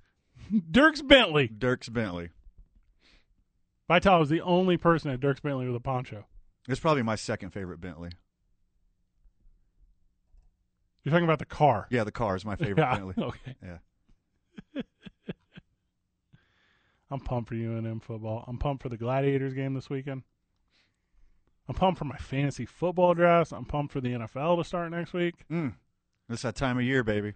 I celebrated a little bit when Hard Knocks was over. We had our first like fall y blustery day. It was overcast and dark and Mhm. raining early. There was no sunshine in Albuquerque today. The mighty Casey just struck out. Vital, what do you think? Six wins, seven wins, eight wins? I say six. I think they get their bowl eligible. I, I, I like, HBU, New Mexico State, Yep. UTEP, Wyoming. Yep. Colorado State. They can Colorado. State, I They're- agree. They're about. They beat them last year. I think. I think. UNLV, Fresno State. I see seven. You see seven? I think I see seven. And they got an exciting and explosive, dynamic player in Wilson, the quarterback. So, um, that I, I like this team. They got sweet play by play with Jeff Symbieta on the TV. That was a good get, wasn't it? Yeah, super smart. This Wilson kid, man, he uh I know we talked about this before, but he passed the eye test immediately. Yeah. He looks like an athlete. He, He walks like an ball. athlete. Me and uh KOB TV's Brandon Ortega, Yo, back to back to back New Mexico Sports Caster of the Year. he'll be joining us tomorrow at four o'clock on the program before the Lobo game tomorrow. Isn't exciting? Yes, What a guy to make some time for us. We are watching practice a little bit, and he practice. He made all the throws he needed to make. He's got some legs. He tucked it and ran it when he needed to. I'm excited to see what's coming. Yeah, he can throw the ball. I saw it at practice how he just looped it way in the air, and it was deep ball too that he threw in camp. And um, man, I, I'm excited to see how he can, you know, what he can do on the offense. And that offensive line has been revamped, and and I I think that's going to be one of the question marks in the season. But I think in the end they're going to be real explosive. I think the expectations on the offense, especially you know getting that running game going, Fred, like you were talking Mhm. to talking about, I think that's going to be a key in you know getting that chemistry together on the whole line. from the uh, U, uh, from the NMDOT texter. There's been a lot of marketing fluff. It's rampant at UNM. They think it's all frenzy and hype. It's just trying to sell tickets. Well, I'm telling you what, these things are not mutually exclusive. You put good play on the field, and you do the things outside the field to build excitement. You're absolutely correct. The marketing has been up. You're absolutely correct. The penetration has been up. You're absolutely correct. Coach Gonzales is joining the afternoon talk radio show in town the day before the game because he's as excited as we are and his fan is. Yeah, you, it's a it's a synergy. Marketing fluff? The texter is Marketing not. I- fluff? hey, I'll be honest, and I love the NNBOT text line. They're not kind to Lobo football. They're apprehensive. Of course you're going to market the game. I'll- What are, you, are you just going to be indifferent to ticket sales and not care? I, what I'm gonna say, hey, you know what, Albuquerque? Show up if you want to or not. Meh. Meh. No, of course we're going to hype it. Of course UNM's going to hype it. This is Lobo football. It's the biggest ticket in town. Go Oh. support the boys. Hey, and this is not marketing coming on our program. It's not at all. We hype things that we care about. Sure. I will talk about WWE every single day You because do. I hype it. I get sick of it. I love it. the things I care about are the things that I share. Right now, I care about UNM Lobos football. For the last two years, ah, I just lied. I was into it last year because I thought it was so very exciting what they were doing on the road and the wins. Our first year as this program, we gave the Lobos zero love. What are we going to talk about? There was nothing to talk about. How poor the play on the field was? How We- dysfunctional the locker room was? Right. The dumb stuff. The how archaic the coach was. He's he would have been like the best coach in 1947. We'd have had it. Yeah. Yeah, a little bit. Yeah, we'd had uh, uh, student body left. Like, okay. You know how many colleges in the country run Coach Davie's offense? One. His. His. That's a really good point. Yeah.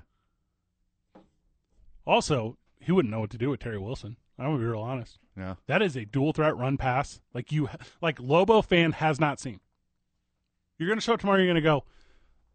Those two athletes right there, he and Bobby Cole. This could be anything. Sure. And you know what it's like going to a game. Like you go to an Isotopes game, it's like a social event. There's a baseball game going on. What do you? They have so much else going on: food and entertainment and amenities and orbits and friends and groups and announcements and spectacles and fireworks. And do you want me to keep going? At this UNM Lobo game, be in your bleacher seat when it kicks off. Don't miss the opening kick. Support the boys. That's the only way it grows. That's the only way it gets better. That's how I feel. You can't just sit back and magically hope that the program's just going to be 11 and 0 one day. You got to grow it. You got to build it. You got to support it. You got to pump money into it. And when the time comes, because Coach Gonzales will join us again, hey, then we can ask about how he feels about NIL. And then we can ask about a million other things. But right now, you talk about the hype because it deserves to be hyped. if we had more time, I totally would have asked him about Brooks and Bryson, you know, see his feelings on golf beef. See his feelings on golf beef. All right. Go to a break. Come back. We're going to connect with Jared Elmore, plays wideout for the Duke City Gladiators. He is a stud. He is a world beater. And personality wise, he's the only guy I've met in the city stronger than me and you. Okay, well, I retract my statement because I was going to literally say the same thing. He's the only one better at our job than us. You will be blown away if you're not familiar with Jared Elmore. Smart, articulate, funny, intelligent. He's going to communicate the game to you and excite you for a way that I am already excited. This is ABQ Central, and this is 95.9 FM and AM 610, the sports animal. Welcome back to the program, everyone who's a friend of the program. Normally, when we're here on the weekends, it's like a ghost town. We're here throughout the week now, like four to seven, as we so often are. Like people are, people are like they just come in the door. They don't even care. They're just like, "Hey, welcome to the. This is great. We love it. I'm listening as I'm doing whatever." I'm like, I love that. But normally we have these moments for us to just like connect during the commercial break, and we haven't had that. I love it. I love the camaraderie. And your favorite word, Fred? Fellowship. The fellowship. You and I crossed paths originally with Jared Elmore a couple weeks ago at a Duke City Gladiators press conference, and that was at oh the burger place. It's on the tip Laguna of my Burger. Laguna Burger, which I Burger. love. Yeah. Uh, so they were making a big announcement, and they were talking about what was going on with the team. And then Jared Elmore said, um, "Hey, I, I know I left a pretty good impression at the press conference. I'm going to leave an even bigger impression when I catch the best touchdown pass in the history of all touchdowns ever thrown in the history of passes." Jared Elmore, welcome to the show. Hey, man, I appreciate it, fellas. Thanks for having me, man. How are you guys? I've never complained one day in my entire life. You, Van? Uh, I don't listen when Fred complains, so there's that. Yeah. yeah, that sounded like some hot air, but hey, I'll, I'll keep my opinions to myself on that note, huh? We had Dello Davis on the program on Monday. You were not available. When speaking with Dello, we were talking about the game ending touchdown, run, pass, handoff, Nate Davis to Dello Davis, Jared Elmore in the corner option to win the game as time expires. Uh, any pressure there, Jared? No big deal? no, uh, man, to be honest with you, gentlemen, and uh, I was so committed to that play uh, because uh, the play before uh, did not go the way that I Correct. had scripted it. You know what I mean? So I was just really fortunate to see Nate put up. We had one more second, and uh, I mean it, it's a testament about not giving up and playing uh, till four zeros are on the clock. That's something that uh, Dello most definitely has been preaching. Uh, adamantly as of late. You know what I mean? So it's man, it it was awesome to be a part of. I was just uh, so happy to catch the football. Wanted to check with the refs. Wanted to make sure everything was good. You know what I mean? So. eh, I really was the only one who wasn't celebrating. I was so focused on making sure that we get to the next situation. You know what I mean? So I mean, again, you know, how fortunate are we? You know what I mean? So uh, it was awesome, though. It was great to be a part of. Glad to say I was a part of it. Duke City Gladiators, first year in the IFL. Ooh-wee. Not Right. only make it into the playoffs, but you get a dub. Now you got to go against the number one seed, twelve and Wouldn't have two, it any other way. in their home stadium. Are we are we talking Wouldn't. about Miracle on Ice? Are we talking about Buster Douglas over Tyson, or is this just business as usual for the boys? business as usual. Well I, uh, listen, we we understand uh, who they are. They understand who we are. Uh, this is going to be our third round. You know what I mean? Uh, we're we're really excited. This is exactly what we talked about. Uh, this is exactly what we wanted. So we we're just preparing uh, each and every day uh, and taking each and every play as a championship opportunity. You know, uh, much respect to Kevin Guy and his uh, group, his stable of horses, but uh, we most definitely are looking forward to the uh, competition, man, and playing in their place. Uh, we'd love to keep that crowd quiet and out of the game, man. To be honest with you. Now, I put in a call to one Dr. James Andrews from the Andrews Institute to let him know that you were planning on breaking multiple ankles this upcoming Sunday in Arizona. Right on. What do you got planned for the field? How are you going to take it to them boys personally in your matchups? Well, uh, they're well coached, uh, and what, what we're going to do is make sure that we have our uh, route integrity, making sure that we're where we're supposed to be when the play is called, uh, and when we get our opportunity, you know what I mean. Uh, just trying to maximize it. So uh, whether it's a hitch or a post or whatever it is that we decide to run, you know what I mean. It's a it's a mindset of man, win or go home. And uh, for people who don't really understand what that feels like, that means every play is, uh, you know, critical and every detail matters. And so, uh, just you know, it's going to be uh, chin shots going both ways. But uh, the guy who stands in there the longest is what we're looking for. We're- looking to go uh, 12 rounds with these guys. So, just uh, a lot of stamina, a lot of togetherness, man, and just executing uh, the way that we're very capable of on the offensive side of the ball. In all likelihood, the Davis boys are going to be going one, two in the MVP vote. Yeah. How should. confident are you guys when you walk out on the field with those two? Uh, extremely. You know what I mean? Uh, we call him the sheriff, and uh, I refer to Dello affectionately as Agent Zero. Uh, he just makes things happen, man. You know, everyone talks about his stature, but uh, no one talks enough about his stats, and and really they don't talk enough about uh, what type of leader that he is on on and off of the field. They both are. You know, uh, Nate is a great great human being because he really takes care of his own line. He's very hospitable at his home. Uh, he cooks for us, man. And to be honest with you, uh, it's a family dynamic that we're taking out with with us on the field each and every time. You know what I mean? Offense, defense, special teams, man. We we love one another and we want to show each other how much we care by, you know, doing our one A. The thing that stands out so exceptional to me about the Gladiators and the Albuquerque community is how quickly, easy, and well, and how accessible you guys are by taking the helmet off. I want to figuratively take the helmet off right now, Jerry. Right.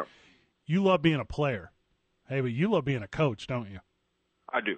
I, I thoroughly enjoy it. I get to uh, that is uh, part of my profession outside of football as well. So, molding young minds, understanding how important and critical coaches are in communities and in in America. You know what I mean? Because they're more than just X's and O's when it comes to football. There, I mean, I think everyone's heard the saying, "Football is life," right? And the reason that is is such a common cliche is because there's just so many avenues and aspects of football that you can just relate to everyday struggles in life that everyone lives and just being able to build relationships and being able to uh, see these guys be successful because there's nothing that'll bring a person, uh, two people closer together than sharing in success together. You know, same way with struggle, right? You know what I mean? That's the balance that we live.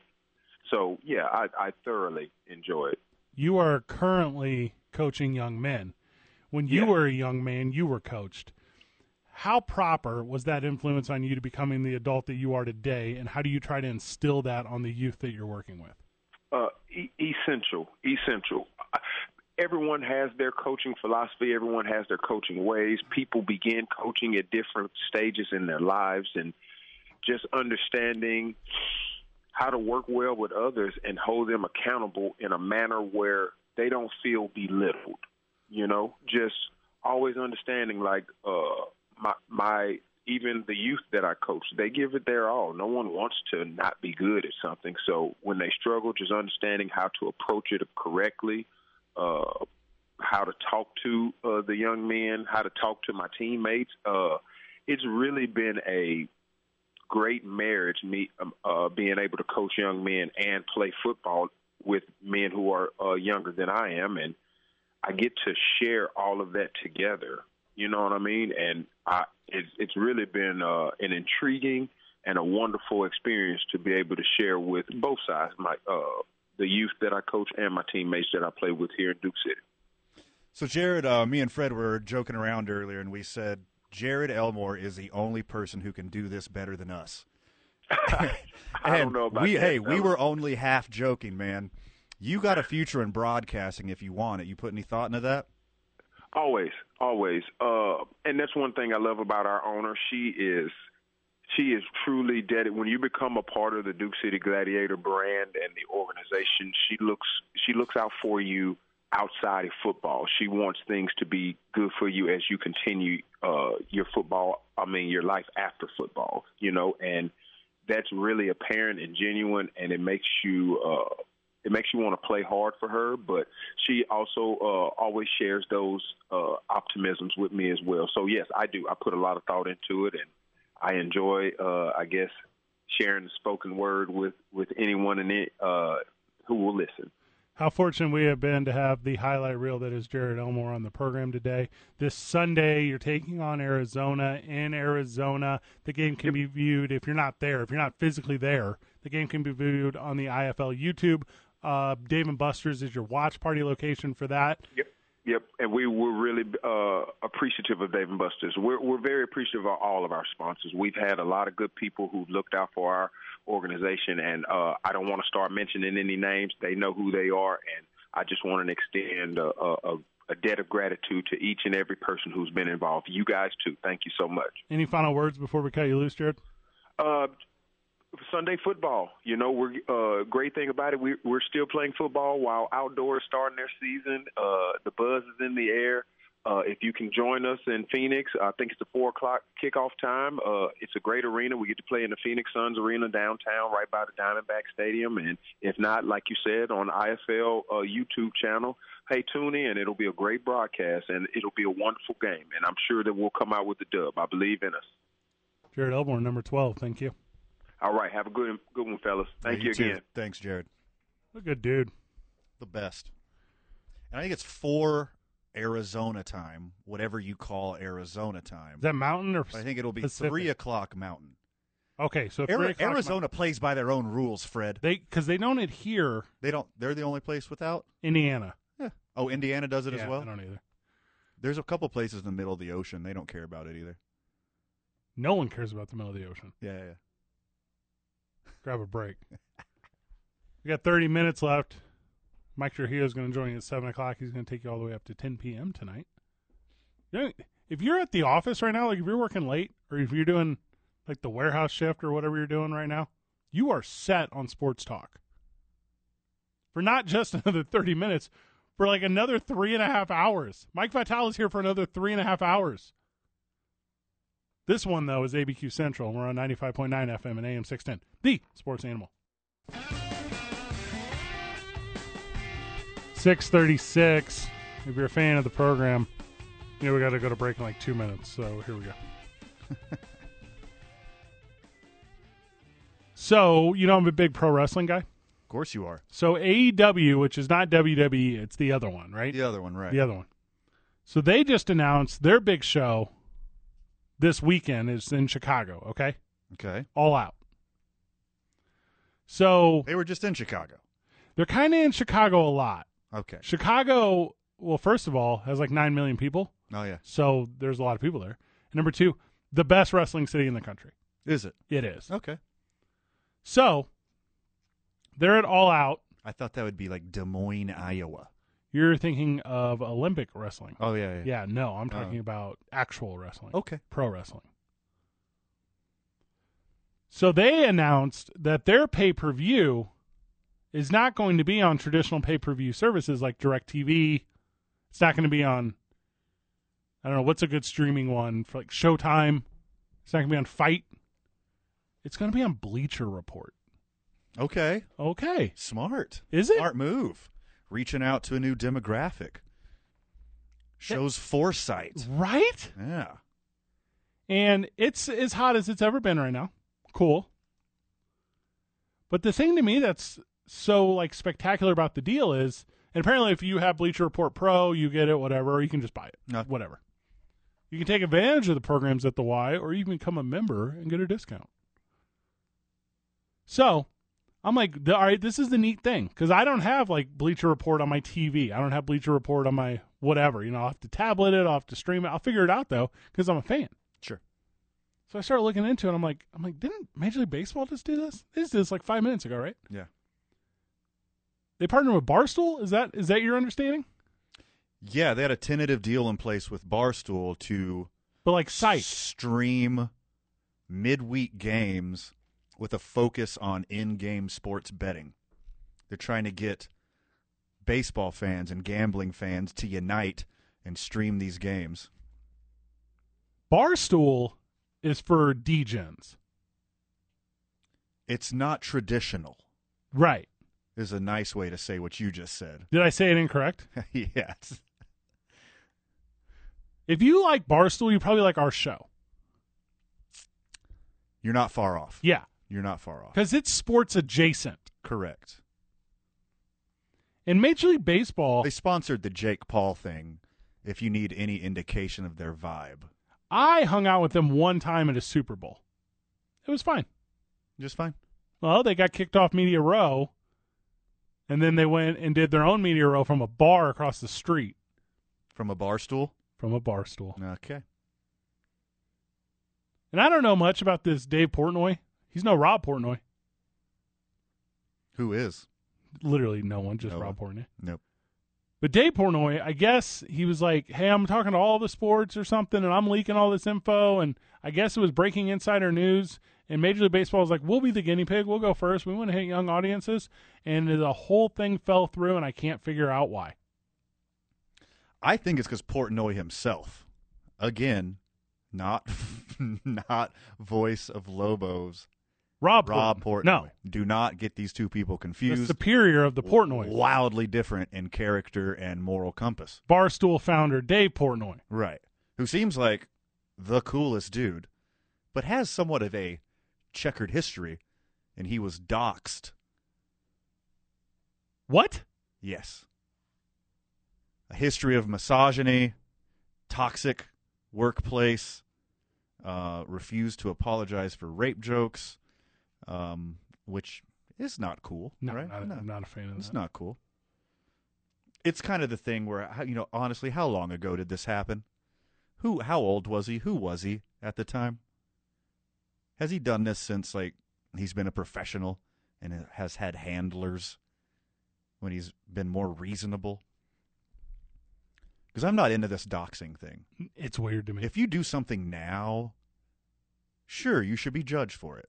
You do something a decade ago when you were younger and Yeah. dumber, And the history hounds get you. They go back through your Twitter feed. the infancy of the internet, like people didn't know how to use the internet yet or behave on the internet, Mhm. and you gonna dock somebody and ruin their career because they made a bad joke. Like, I'll get you. Yeah. No, you're not.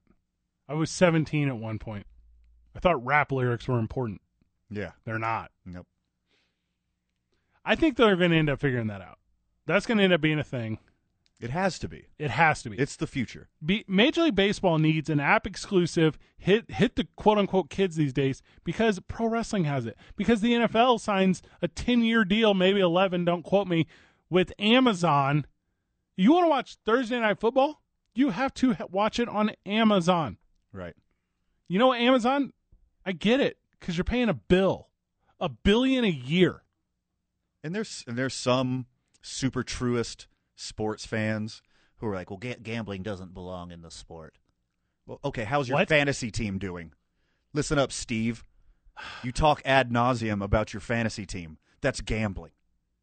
You're putting money on the accomplishments of others, but you get to wrap it up in the name fantasy sports. You're gambling.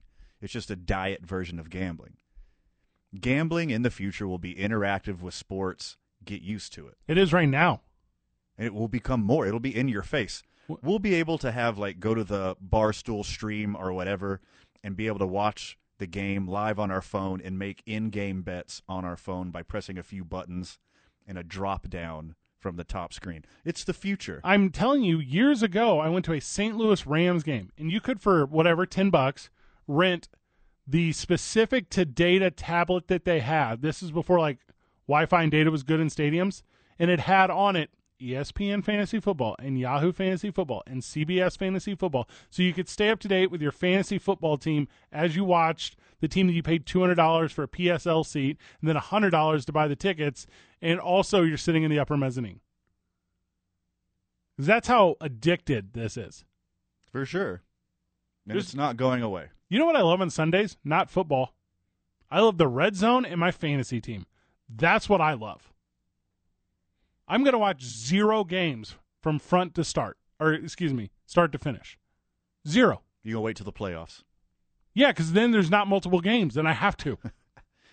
You're a big red zone guy. I love the red zone. I'm a two screener. I know you are. One on the red zone, one on the game I'm most interested in. What I'm most interested in And then pretty soon it's going to be red zone, game I'm most interested in, and then I'm gambling on my phone. Yes. Not for a lot. Play with what you can lose. If you have a problem, there's a lot of help out there. Also, you didn't lose it, you gambled it. Make sure you got your verbiage right. the thing I'm most excited about is today's varsity, and that's athletes who would have made all the money in college if NIL rules existed. This is ABQ Central. This is 95.9 FM. This is AM 610, The Sports Animal. Be right back. Good program today. Everything about it was perfect, specifically me. You don't have to cover your notes. My I, wouldn't, I wouldn't cheat off of you. I got my own thing going. No, I'm gonna do uh, at Talk ABQ and on the social media. I'm gonna take a picture of my show notes. And then you can get a little. That's kind of fun, right? Sure. See how yeah, that's how a show gets put together. Yeah. Big thank you to Teryn Gregson. She was outstanding. Follow her and everything she does with the PGA Tour. Big thank you to Coach Gonzales for joining us. The best way he says to support him is to go out to the game tomorrow. Absolutely. Big shout out to Jared Elmore. He is so funny and good and talented. Support those boys too. Thank you to friend of the show Tommy Mud, the mailman, and Howard Elton Coleman the third. Oh, you went full name there, huh? Well, you asked me to. Nice. Today's varsity. Athletes who would have made all the money with their NIL in college. Okay. Okay. We were talking about Deion Sanders' son earlier getting beats by Dre money. And we both thought that Deion Sanders would have raked it in at Florida State. Who else fits this? This is like people who can make money in college. All right, you want me to go first? Or you want to go first? Hit me with it. All right, I'm gonna go with Adam Sandler and the Water Boy. Okay. So I think if Adam Sandler could have got paid in his time at Southwest Louisiana State Tech or whatever, he would have been one of the most highly like coveted money grabbers of, of collegiate athletes. That's Went a to ath- school in Louisiana. Yeah, uh, yeah. He was You'll the, figure this out soon. he was the water boy. You'll you'll figure this out soon. That's the shtick I was going to go with. You keep going then, because I got Uh, enough. no, I, I decided I was going to go with that shtick, but I knew you're going to do it, so I'm going to play it straight here. Who would have made the most money in the history of professional, not professional college college athlete? Yeah, Timford Fitzgerald Tebow. yeah, But he Yeah, would all that's a he would have good gave one. it all away. yeah. He would have given it away. He's like the most decorated, most dominant college football player of all time. People would have been throwing money at him. His beautiful face, You talking about his sparkling record, you talking about Tithe his Tebow? charitable works. Talking about Ti- Tim tithing Tebow? Yeah, he would tithe Tebow all of it away. I think that's a good one. I'm gonna go with Rodney Dangerfield and back to school. I think Rodney Dangerfield would make off like a bandit if he could have used his likeness in college. So I'm gonna say that that to me would be on the varsity. I, I don't think that would be on the varsity, Fred, and I'll tell you why. Why is that? Because the diving team doesn't rake in a lot of money.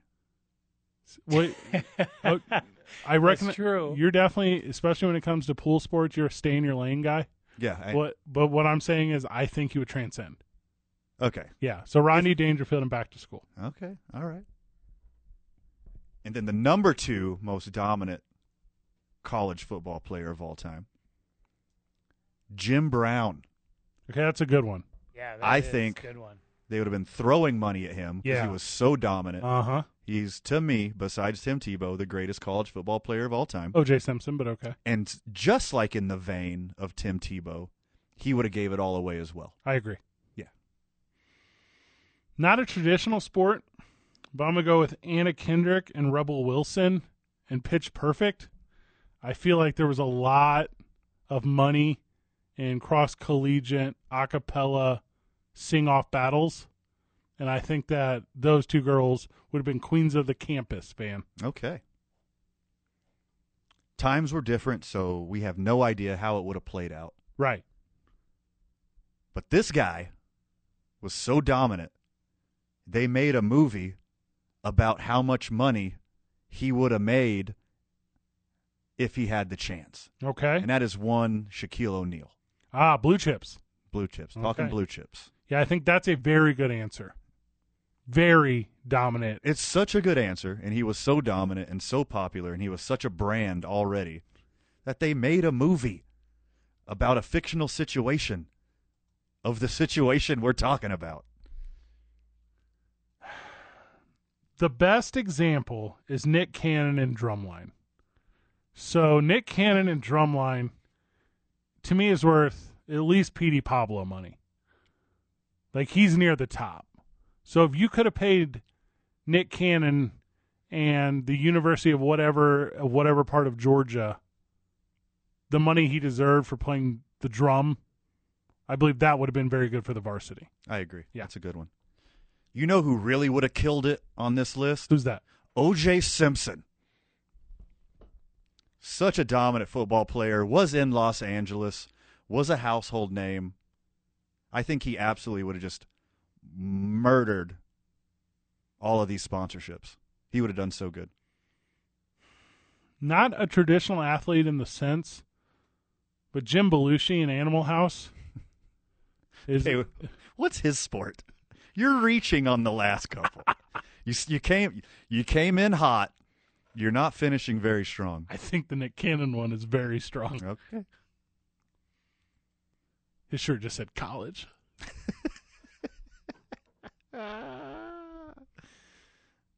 Channing Tatum and Jonah Hill in 22 Jump Street. Do you think that? That's a high, first off, that's a high school. No, the second one's a college. Oh, the the sequels in college. Okay, all right. That I did not know. I learned something new today. Ryan Reynolds spent like 40 years in college and Van Wilder. Uh, Van Wilder. so because Okay. of the length of time, he would have accrued the most money. but he just partied. But yeah, I mean, Is there party sponsors? uh, yes. Do you not remember college? Well, yeah, but no one got paid to do it. Well, like the Red Bull girl and stuff, like they would. Okay, well, well, Ryan Reynolds is very good looking. He could be a Red Bull guy. Not putting Luke Wilson from old school because I hate Luke Wilson. How do you feel about Reese Witherspoon and Legally Blonde? You hate Luke Wilson? Yeah. Wow. Okay. Michael, you did so very good today. Tonight, today, the transition from day to night. This evening. I like staying up late at night, so I'm a night owl. Okay, I'm not nervous about that at all. Nope. That doesn't creep me out at all. Van, any final words before we go? Oh my goodness, too much for the time allotted, my friend. Good job, everyone. GG. Enjoy Mike Trujillo. See you tomorrow, Burke.